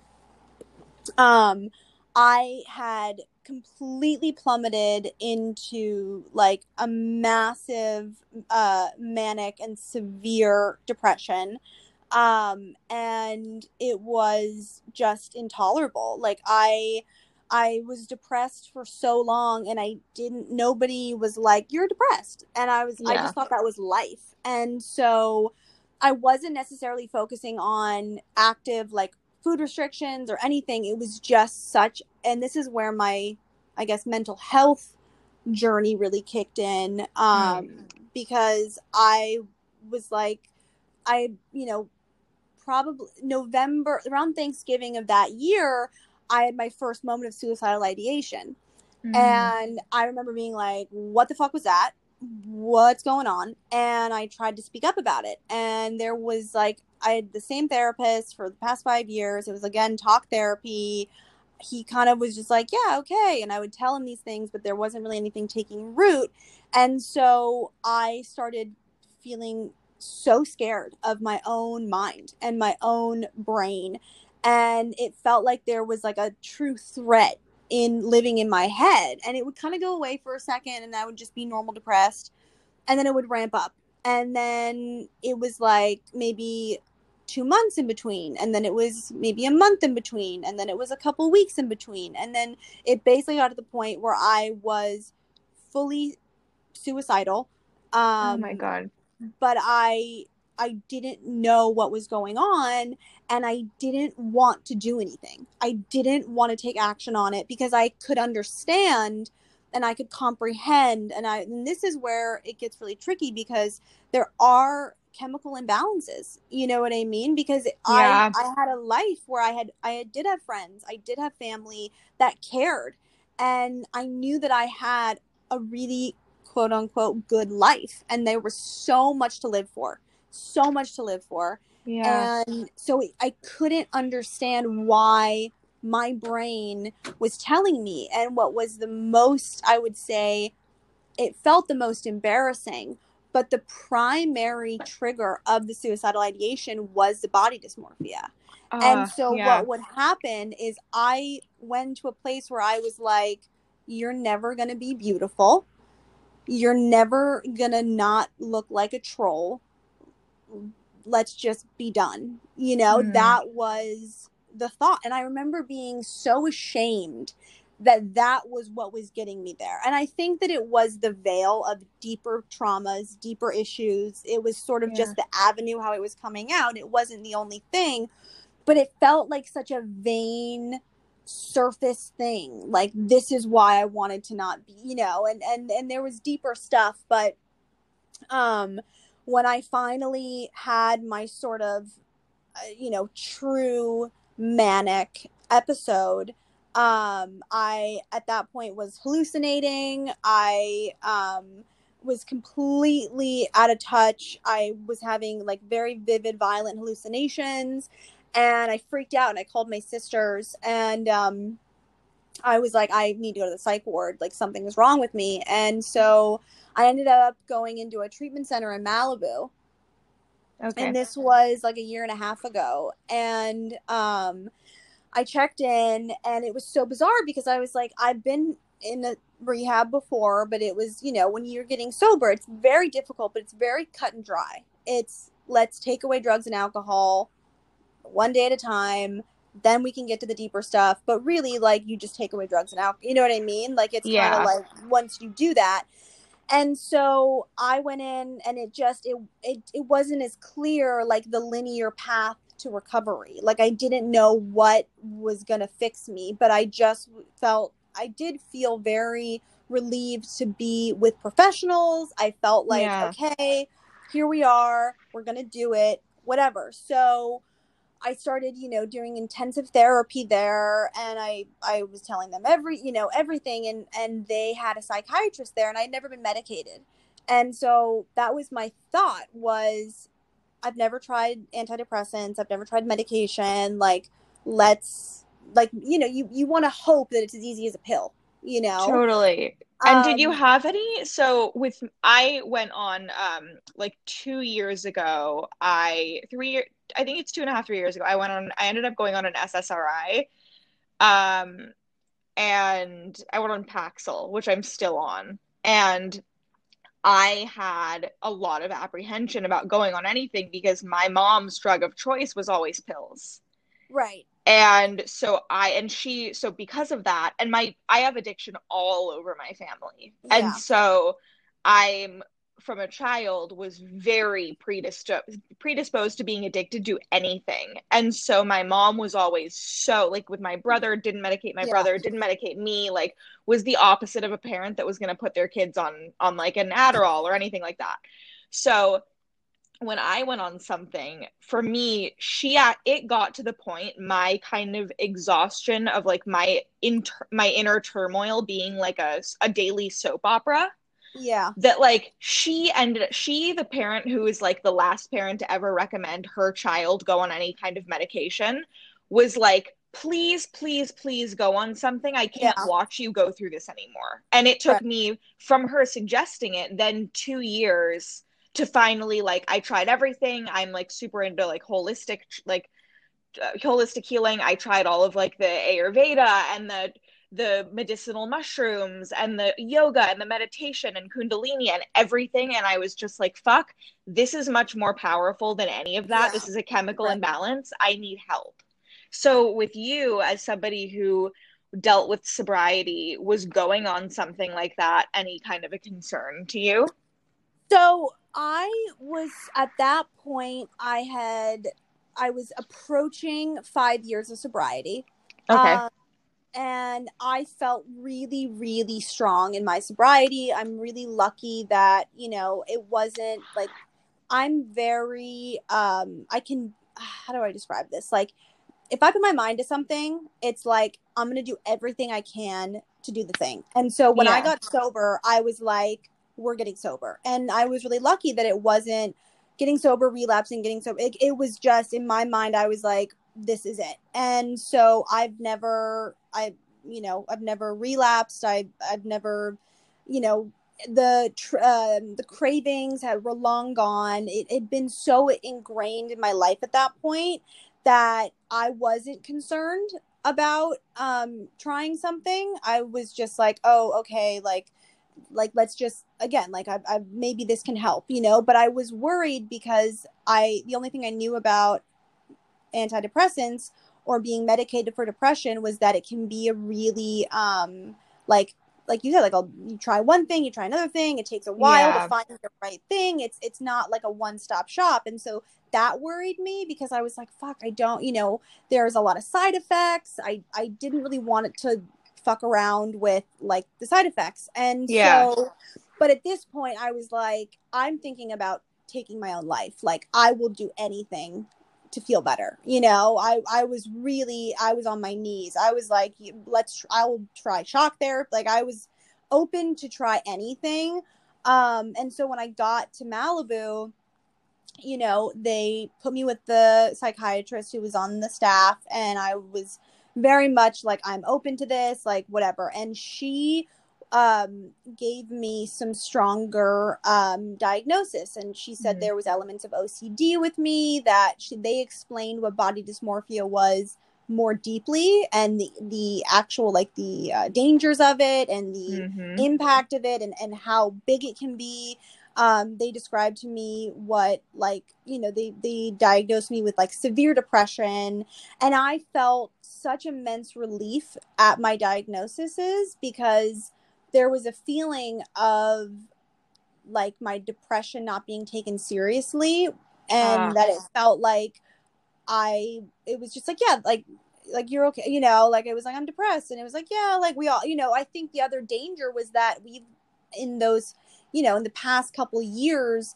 depression and like e- even being suicidal like has become acronyms of like jokes of like oh kill myself or like like uh, like completely Gen Z or what are we? Are we Gen Z? Whatever we are, like depressed, like the world sucks. And so I felt like it wasn't taken seriously and that was really scary. And so having this doctor, this woman be like, this is real, like you and and that you have a chemical imbalance and that you she diagnosed me with this thing called DPD, which is um depersonalization disorder. And depersonalization is a symptom of severe depression and usually presents itself temporarily as um you know and the sim and the attributes of it are you lose you lose track of like time and space. Like you don't okay. feel like you're in time. And um but what happens with DPD is that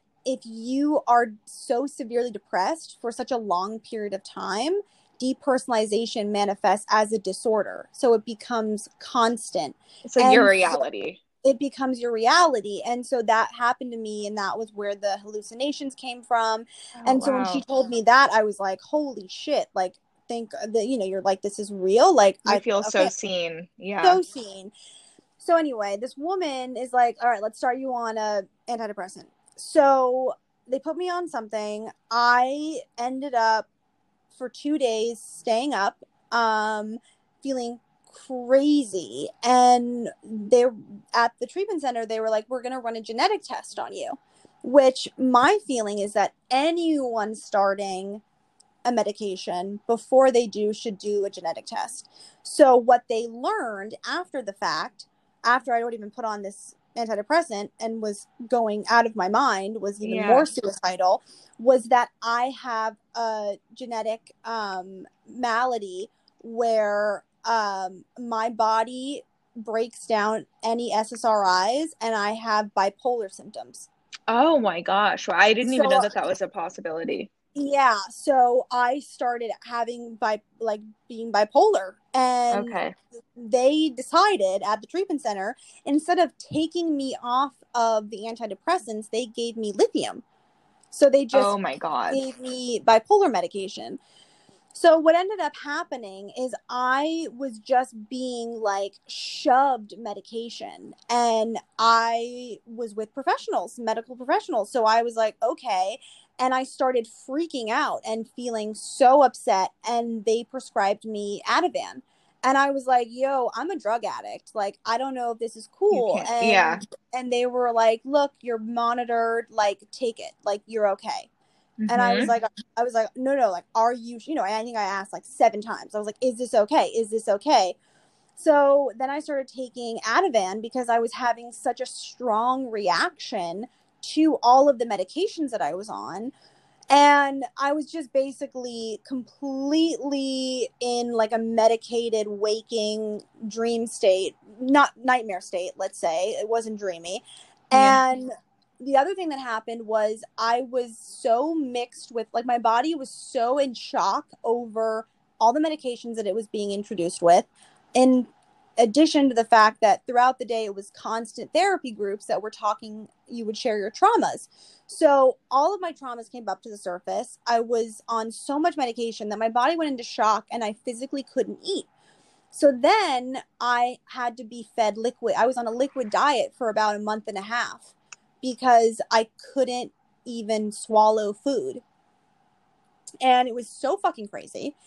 And um I ended up um getting out of treatment and I I got home and I hired these two mental health companions um to live with me because I was like I I can't live alone. Like I, Yeah. I don't I was like I'm a fucking baby. Like I Yeah. I've been in this like incubator where everything's like taken care of and you know, I just I was like I can't do it. So when I got out of treatment, I was there for 2 months and I got out of treatment and I um I was out for a week and I was all of a sudden took a beat and was like, "Oh my god, I am just as suicidal as I was when I walked in." And my mom was like, "I'm really concerned." And I and I said, "I am too. Like I why? Like this was supposed to help."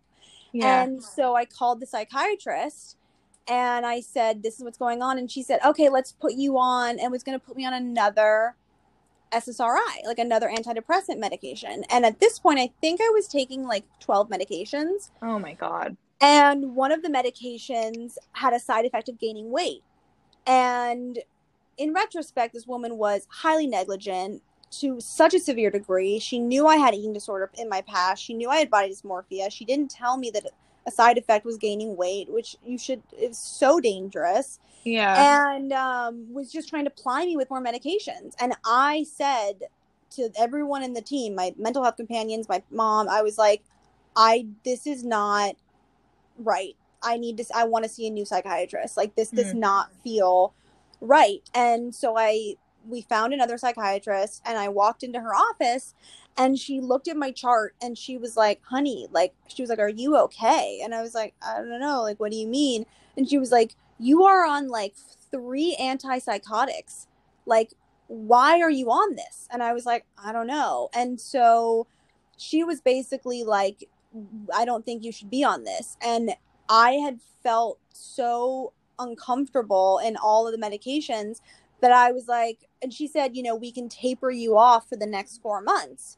And I said, no, I want off right now. So I Yeah. cold turkeyed four antidepressants. Holy At that shit. point, I had been put on Klonopin for the effects of all the antidepressants. And Yeah. I cold turkeyed a benzo. All oh my god! at the same time. And so I lost my mind for a week and a half and I was detoxing all of that. Were you at and home detoxing I was or at did home. you go to I was a at home. No, at this Okay. point when I got out of treatment, I literally didn't leave the house. I was a fetus baby and was like on the couch just like trying to breathe Yeah. and um and she said because of your genetic malady i have these two medications that are not ssris but that focus on body dysmorphia ocd depression and anxiety so i went off of everything started two medications that Mhm. were for anti-anxiety um and literally once the detox was done i like was like euphoric. I How like, soon "Oh after how soon after quitting the other like 12 or whatever amount of medications did you start the other two? Um, I think it was like instantaneous. Okay. Like I took the other ones as and it like I again like I cold turkeyed. It was like one day. Like it Yeah. just it was not like take two like there was one that was dangerous to go off of rapidly that I had to titrate off of. Uh-huh. But for most of them, it was just like that day I was like, don't give them to me.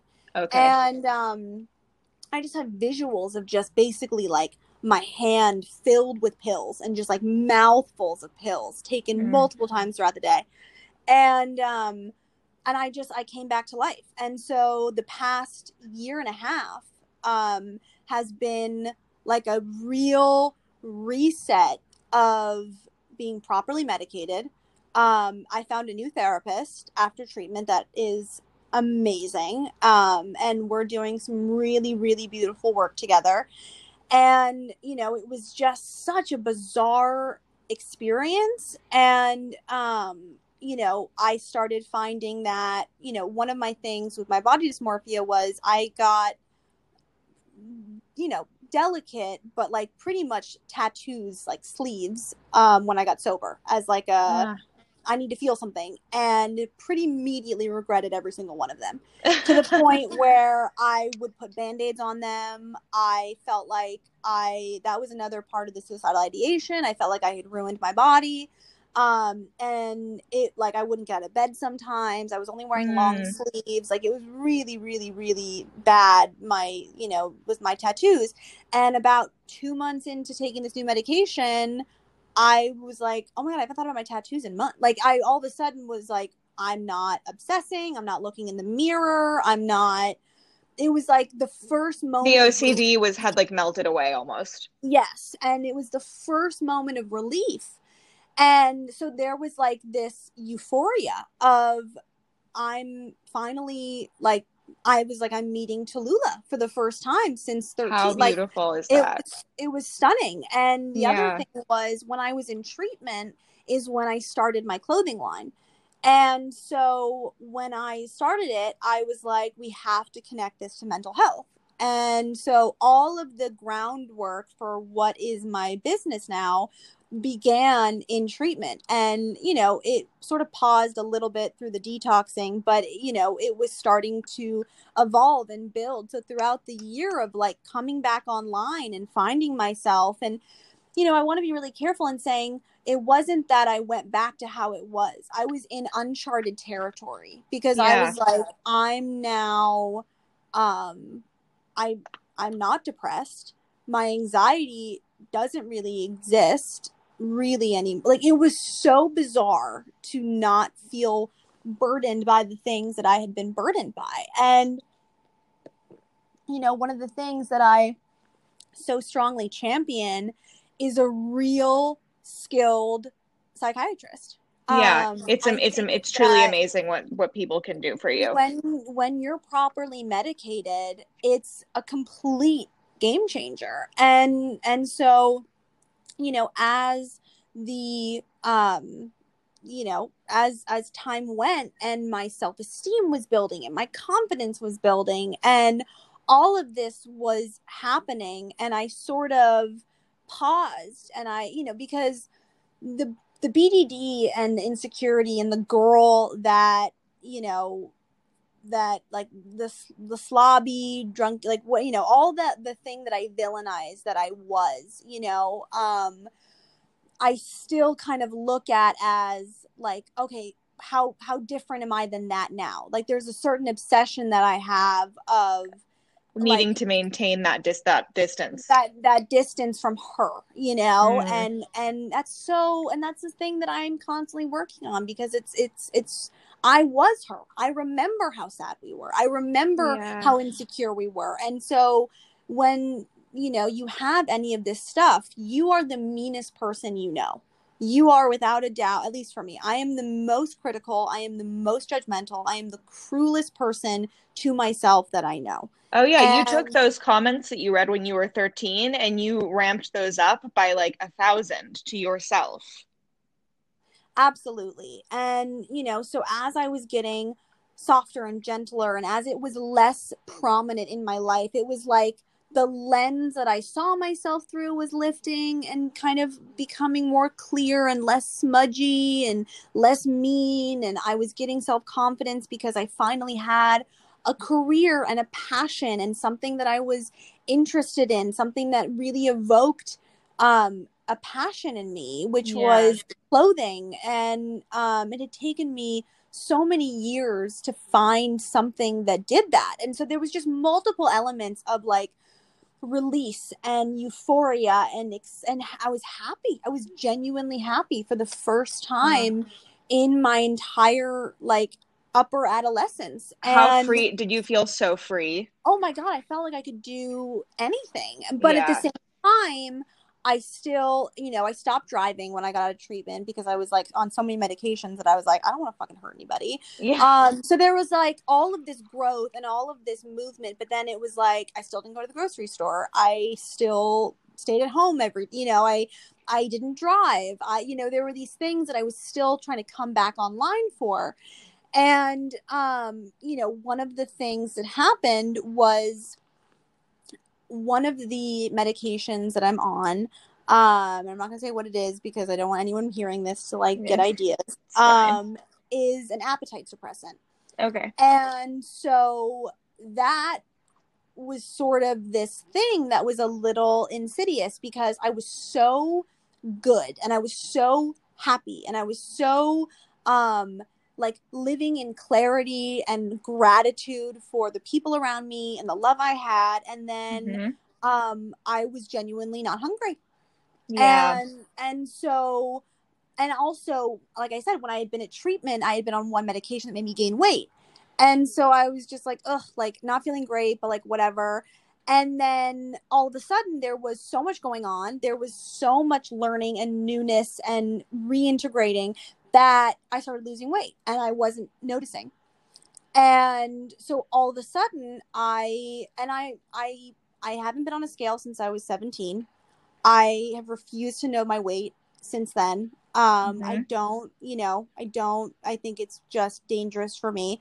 Um, but I started really noticing that, um, like my body was really changing, and um, and it was so interesting because I I was like, yeah, but this is different because when I was seventeen, I I wanted to look sick and I wanted it to be um this this statement you know what i mean um yeah. where a year ago i was like oh fuck i guess this is happening you know i was like i Yeah. guess this is hap- you know happening to my body and yeah. my sister was like um my sister started talking to me about it and they were like we're really worried and i was like no you guys like i'm good. Like i i don't know what's going on. Like i'm i'm okay though. Like i'm not doing this. I'm not like bad you know? And I'm sure I- no one believed like cuz obviously you've you've kind of like everybody around you has been through like the this this the negative journey that now when you kind and like obviously eating disorders when you're really going through it or so you kind of like you there's a lot of lying that goes on to the of people course, around you. So i'm totally so i'm sure like when you were telling people like no this time it's different like did you like a lot of people were i'm sure i'm sure so suspicious of you and and i was i was they were and i was very you know i was like no like we're okay like Yeah. it's okay you know i just felt so good that i was Yeah. like, no, this only happens when you're fucking in the pits and i would always kind of hold this image because after 17 i in my mind even when it would flare up again and even when it was like broke up with a boyfriend like you know i'm i'm i'm not conscious of it but you know i'm stressed so my appetite's curved or curbed um i always held that i was never as small as i was in high school. Like it was always like that was the picture. That was like when it was okay for people to be concerned ever since then. Like we were saying it's the it's the grayish area that you hover in where you're like no i'm okay. it's not as bad as that you know? And i remember like last summer or like last maybe like a year ago um my sister was talking to me and I was like, Yeah, but remember, like it's not as it's not as it's not like high school. And she goes, Tallulah, you are severely smaller than you've than you were in high school. Like you are the smallest you have ever been. And it really threw me. And and I was really trying to be honest about okay, am I feeling this good because of this? Is this an element of where my confidence is coming from? Is it the medication? You know what I mean? Like I was trying to separate the two because Yeah. all I knew was I felt really good and I didn't want that to change. And and so subconsciously there was that protecting of it and there was that no, no, no, no, no, stop, don't talk about it. like it's fine, it's fine. You know what I mean? Like, Yeah. like, don't look at this too deeply. And I remember that I it was starting to become where anytime I saw people outside of the house, um, someone would make a comment. My mom would make a Mm. comment, a friend would make a comment, and it was the first time that I ever started wearing baggy clothes to Okay. hide it, where I would consciously put on a longer shirt or a, a something less you know what I mean? Like it wasn't Yeah. like, oh, I'm I was wearing stuff to show it off. It was that I um I was trying to sort of like protect it, as you were saying, you know, Yeah. and that's so real. And the the biggest thing was I I could see the difference in my face. And, you know, through in part a little bit to growing up, to just baby fat going away, and also probably a little bit of what happened with the surgery and when I was 22, you know, I um I had to take a new license photo um like 8 months ago and I um took it and then my license came back. And I pulled up my old passport photo because I had gotten a new passport when I shaved my head and I first got sober because I lost my passport. Yeah. And I had a full mind, like, uh, mind melt because I was looking at both photos and I was like, these look like different people. Oh wow. And I feel like I can say that the way I physically look now versus what I looked like in high school versus what I looked like when I shaved my head and got sober is shockingly different. Mhm. And again, it's a mixture of things, but it was such a complicated feeling that came up in me because there was a very unrecovered side that was giddy. That Got it, was yeah. thrilled. That was like, I've done it. I have created enough distance from what was labeled wrong. And then there was this other part that, again, was so melancholy for that girl, Mm. for the girl in the other photo yeah. because I was like, why are you so mean to her? Like she felt bad enough back then. Like Yeah. why are you so mean to her?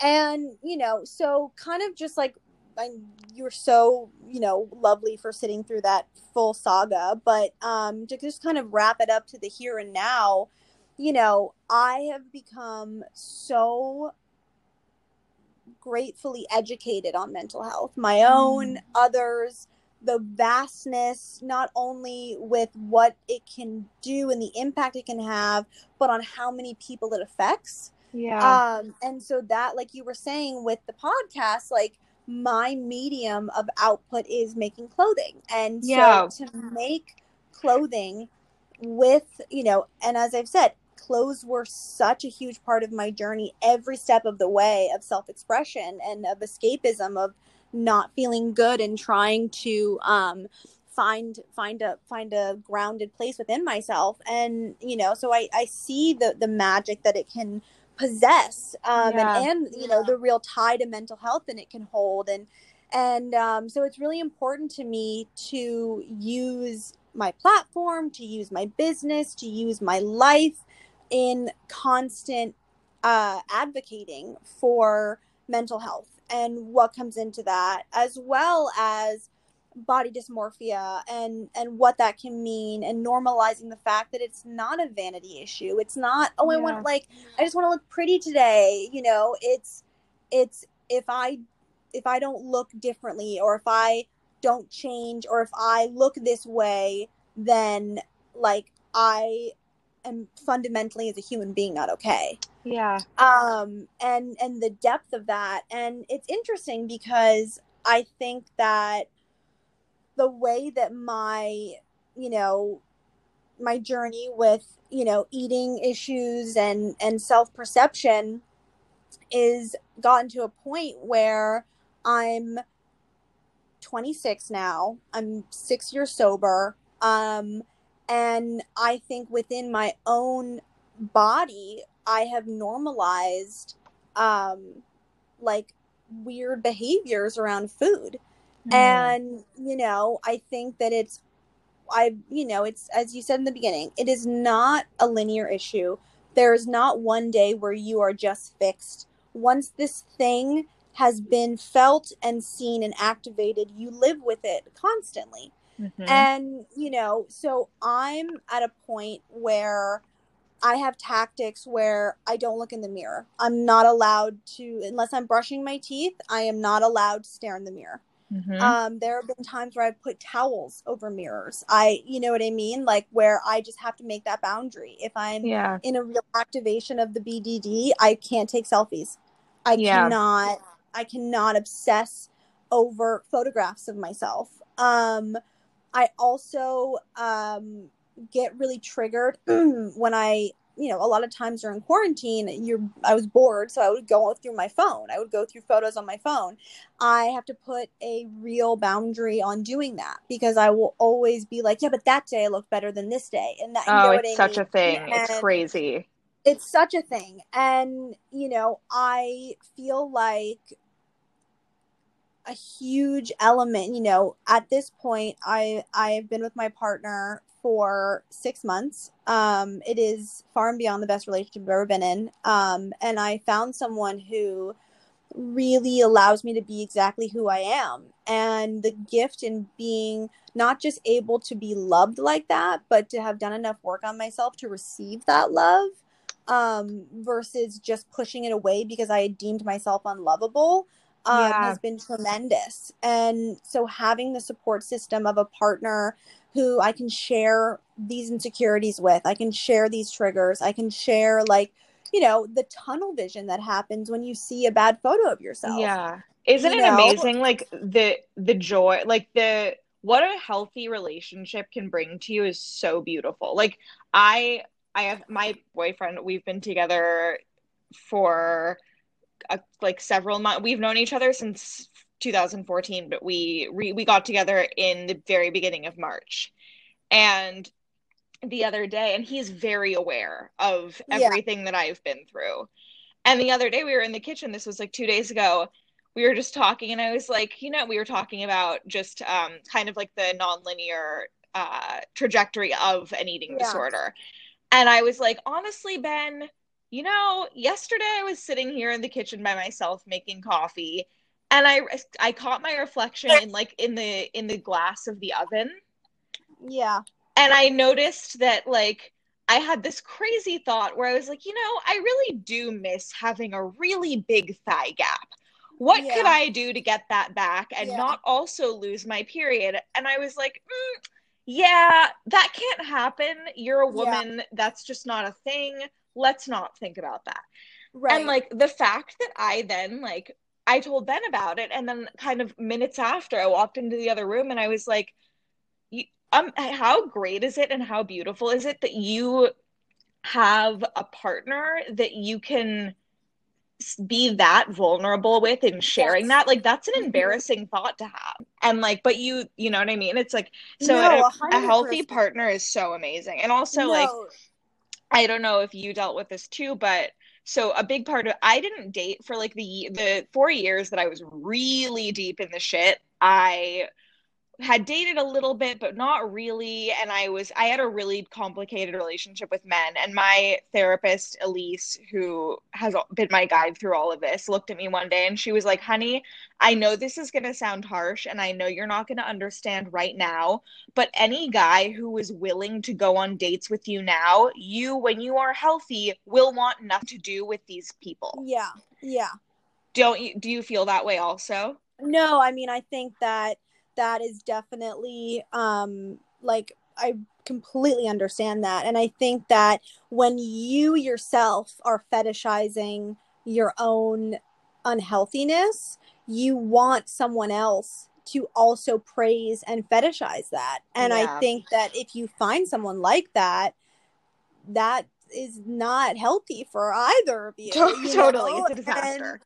And, so you know i never um i i didn't date when i was at you know my my most small and and so i you know didn't have that direct experience but i can totally relate. And i think that you know the the one thing that i want to be very, very clear and very transparent on because anyone that listens to this is going to hear an hour and a half of me talking about how much I've hated myself, how much I've villainized a bigger size, how much I've glorified an unhealthy size. And I mm. just want to be very, very clear that there is absolutely nothing wrong with a body size that is bigger than mine, that is, you know, smaller than mine in a natural healthy mm-hmm. way that you know that that is what i've come to understand yeah in uh, when i can be in my healthiest zoomed out recovered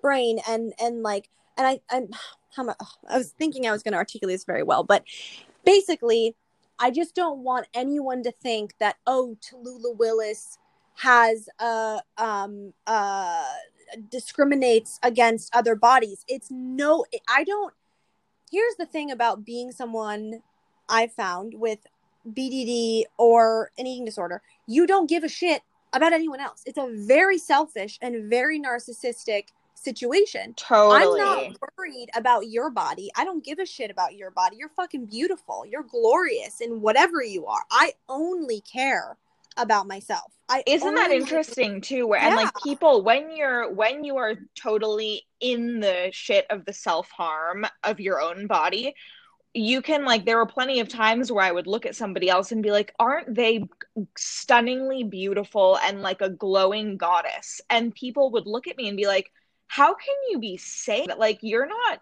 you're lying to us and yourself. And the the weird thing is is that you're being so honest and genuine because it is only you that you're trying to tear down. Absolutely. And that's the thing is like i've i've had different moments of struggle because you know i'm i have a pretty decent following on the internet. And mm-hmm. so when i put something out there it's seen by a lot of people and sometimes you know at this point the structure of it is like i can post something or there's paparazzi photos and it becomes an article online you know yeah. so more than just the people that follow me on instagram there are eyes there are there are eyes and in brains that are processing me and what i'm doing and what i look like yeah and it has been very interesting for me because in different dips into my disease of the mind and and, and my harming of self and my broken perception of self i have put out images of my body mm-hmm. and for me it's the 13 year old in the room that wants to hear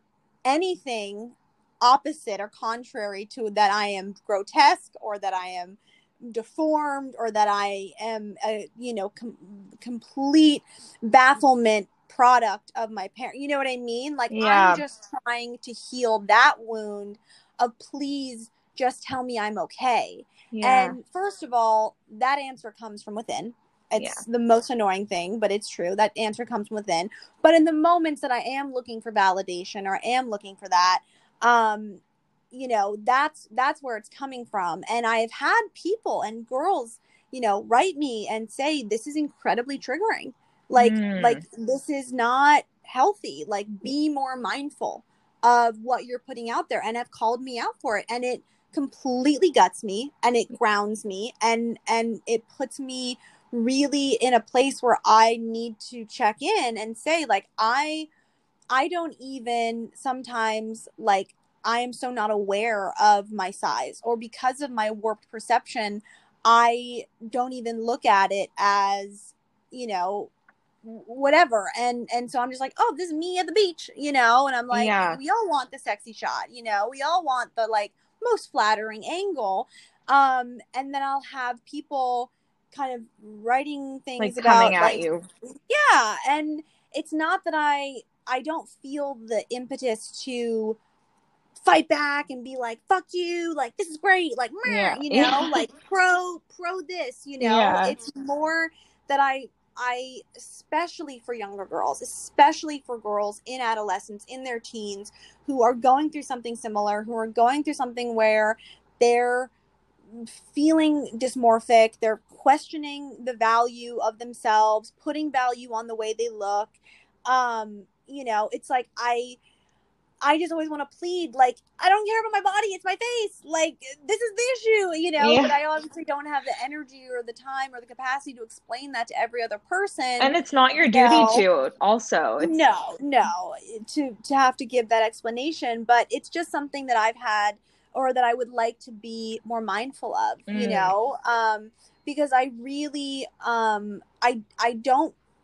I don't villainize healthy bodies, bigger body, any fucking body. Like Yeah, I'm of course. I champion and support and want that. It's it's just so my own shit and my own perception that I like am still like ugly girl and thus that girl d- didn't have value. And you know, I think that it's really important in tandem, you know, when you're sharing really honest vulnerable um you know uh, candid stories and journeys Mhm. through this you know i think there could always be the potential of a listener who's still in it who might be taking elements of who who might be uh being very selective with what they're taking from this you know and- and, might be filtering only like oh that's how they did it and this is how you do Mhm. it and that's a whatever and i just you know that is just something to be mindful of and the responsibility behind that. And i want to add that one of the things that has helped me pivot when i maybe feel the draw to want to be less healthy and and and you know fetishize different be- behaviors in myself that will cause a certain outcome. Um as i've gotten a bit older especially since i've found a really um you know powerful partner. And this isn't for everybody but like i've always wanted to be a mother. That has always been a really important thing for me um since i was a little girl you know? Um th- again this isn't for everyone but just if if this is something that helps like and one of the things that you know i sometimes you know i'd meet with doctors or i'd have therapists be like your bones and like your brain i'd be like it's being affected i'd be like who fucking gives shit you know what i mean Yeah. like i was Yeah. very like whatever but when i started to understand like that it could potentially affect having babies or that a baby cannot grow in a vessel that is not new like nourished yeah. um that is one of the things that has stopped me in my tracks of That is so you crazy know? because that was always my thing. When I was like in my lowest, lowest place of like, I need something to convince me that this is still worth fighting for, was you, you, it, it is your life's purpose. My personal one. This is not like royal you. This is me personally. I've always felt so called to motherhood since I was an infant, like tiny, tiny baby. Yeah. I was like, this is my goal in life, dream. Like, I feel like I will have done what I will do and what I was meant to do when I have a baby. And so, yeah, that was totally my thing that I Yeah. would always like make my mission. and um it's so interesting because on that note i um about oh god you know when you're like what is time like time feels so crazy right now that i'm like that was Doesn't yesterday exist. Yeah. but um i don't know like roughly maybe a year ago when i was sort of plummeting in weight but like hadn't really like it, you know it was just happening and it was sort of due to some medications and um i wasn't as like aware of it um i went and a friend of mine had just had a baby and she named it tallulah and i was like oh my Mm. god like this is some magic like blah, blah, blah, blah. and um at the time she was living like walking distance from uh, where i live and so i remember like i threw on this like fairy looking like whimsy dress and i like did a little walk over to her place to go meet this like magical little being that had just been birthed and um i've always been like you were saying like i've it, you know if there's a baby i'm like oh my god let me scoop it up you know like let me hold Yeah. it and yeah. we went and I walked in and she was sitting on the couch and I sat down and she handed me the baby and my arms started shaking because I couldn't Mm. hold the weight of this baby and I was very very embarrassed and I was very scared and I was like uh hey can, I get a pillow to put under my arm because obviously I wasn't trying to like bl- like blow up my spot. Like Yeah. you know, there was a few people there and it wasn't just her and um and I also didn't want her to think that I wasn't like I was gonna like drop her bait, you know. But Yeah. um, I remember they had to put pillows under my arms and I was so mortified. And it Aw. and from the outside it must have looked very cash, like, oh I just want you know, a lot of people want pillows under whatever Yeah. and there was another like person there who um I remember like I held the baby and I was just like loving on her and then they scooped her up and the mama was holding her and then someone else held her and there was this other person who um was holding her and was standing up and was like walking around with her and I was so mortified and I was so and I was so self-shaming because I was like holy shit Tallulah you could not hold that baby standing up Yeah. and like you would put that baby in danger if you were standing up right now Mm-hmm. and it was really um like kind of that stop in your tracks like like you kind of had that moment you're like really like really? Like is this worth it? Yeah. like and that was that thought which had not really been present before of like all right you can be this but is it fucking worth not being able to hold a baby? Like and it was that thought of like what if it's your baby? Like are you really not gonna you know what i mean? Like it was just sort of a different spiral. That i went down and um i i do ground back to that moment you know? Um when i need to kind of be put in my own place by myself my own mind and I just definitely want to kind of, you know, end this tale of my own trauma and woes and journey with, you know, with that awareness that um whatever you think you gain from losing weight and from being at that low low and and look, it's still very much like I remember it was Thinspo on Tumblr and now I'm sure it's on Instagram. I don't look it up, but like whatever it is, whatever the images are that you can compare yourself to, you know, that that are out there that you can find to compare yourself to. And I'm again, I'm not talking about just like standard society thin like you know what I'm, you know, there and uh, Oh no, it's a the internet is a dark place. you know that dark that darkness like what's what's the other side? What's the consequence you know? And i think that for me an actionable step in my recovery you know because i'm very self-driven self in Mhm. like self interest driven so like as shitty as this is like my disease is stronger than like a family member being like i'm worried i'm sad you know what i mean? Like i'll be like "Oh, I'm Absolutely. sorry but like really i'm like but you know me and so i have to find something that affects me directly in order to completely. and so when I found the thing that did affect me, like that's my anchor point, you know? And so I would recommend anyone who is struggling, anyone who is in the place or, you know, trying to get recovery or doesn't want to get recovery yet and is like really stubborn and wants to just keep going. If you can, find within you whatever that anchor point can be. You know what I mean? Find whatever consequence feels scary enough and bad enough um, that you can that you can really hold on to.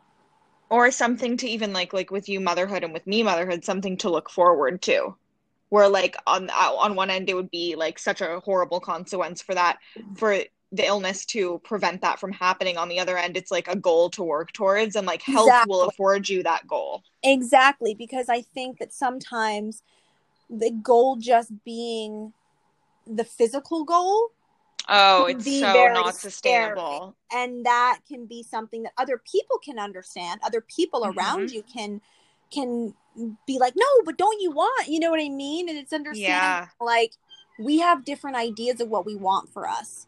Totally. And- it needs to be up to you. it needs to be up to you. And i just that's really what i want to leave on this note is like because a lot of people you know i feel like i sometimes have written me or asked and it's like yeah, but like, how do you like? What's the way through it? Like, I and I don't know the right answers. I everyone is different. All I can try to bring forward is like the one or two things that have been actually helpful. You know what I mean? Yeah, I've totally. books, I've gotten.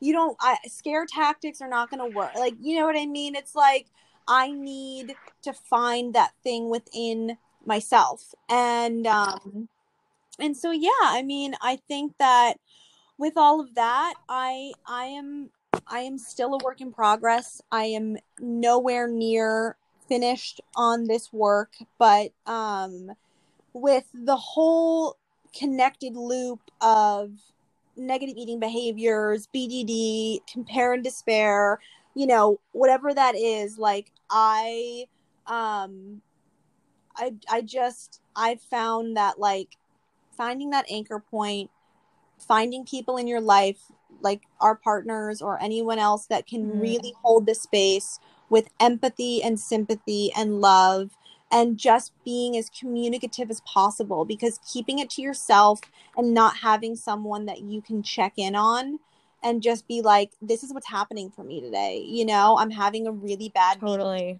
i'm having a really bad flare up and you know i it happened to me recently. I was um in idaho and i was just having a ter- like a truly psychotic bdd day and Yeah. i could not accept the way i looked. I and it and it wasn't just like oh i'm ha- like i feel gross today go on with the day. I was stuck. And i texted my boyfriend and i was like i need alone time right now. I need to Mhm. just be in this and um and he said yeah whatever you need and i i couldn't talk about it yet i couldn't Yeah. couldn't process i just was in i just needed like a moment and he was like yeah take all the time you need and he like 30 minutes later knocked on the door and had a picnic basket and um had made me lunch and like we went outside and we talked about like our first kisses Mm-hmm. and I just was taken out of that moment.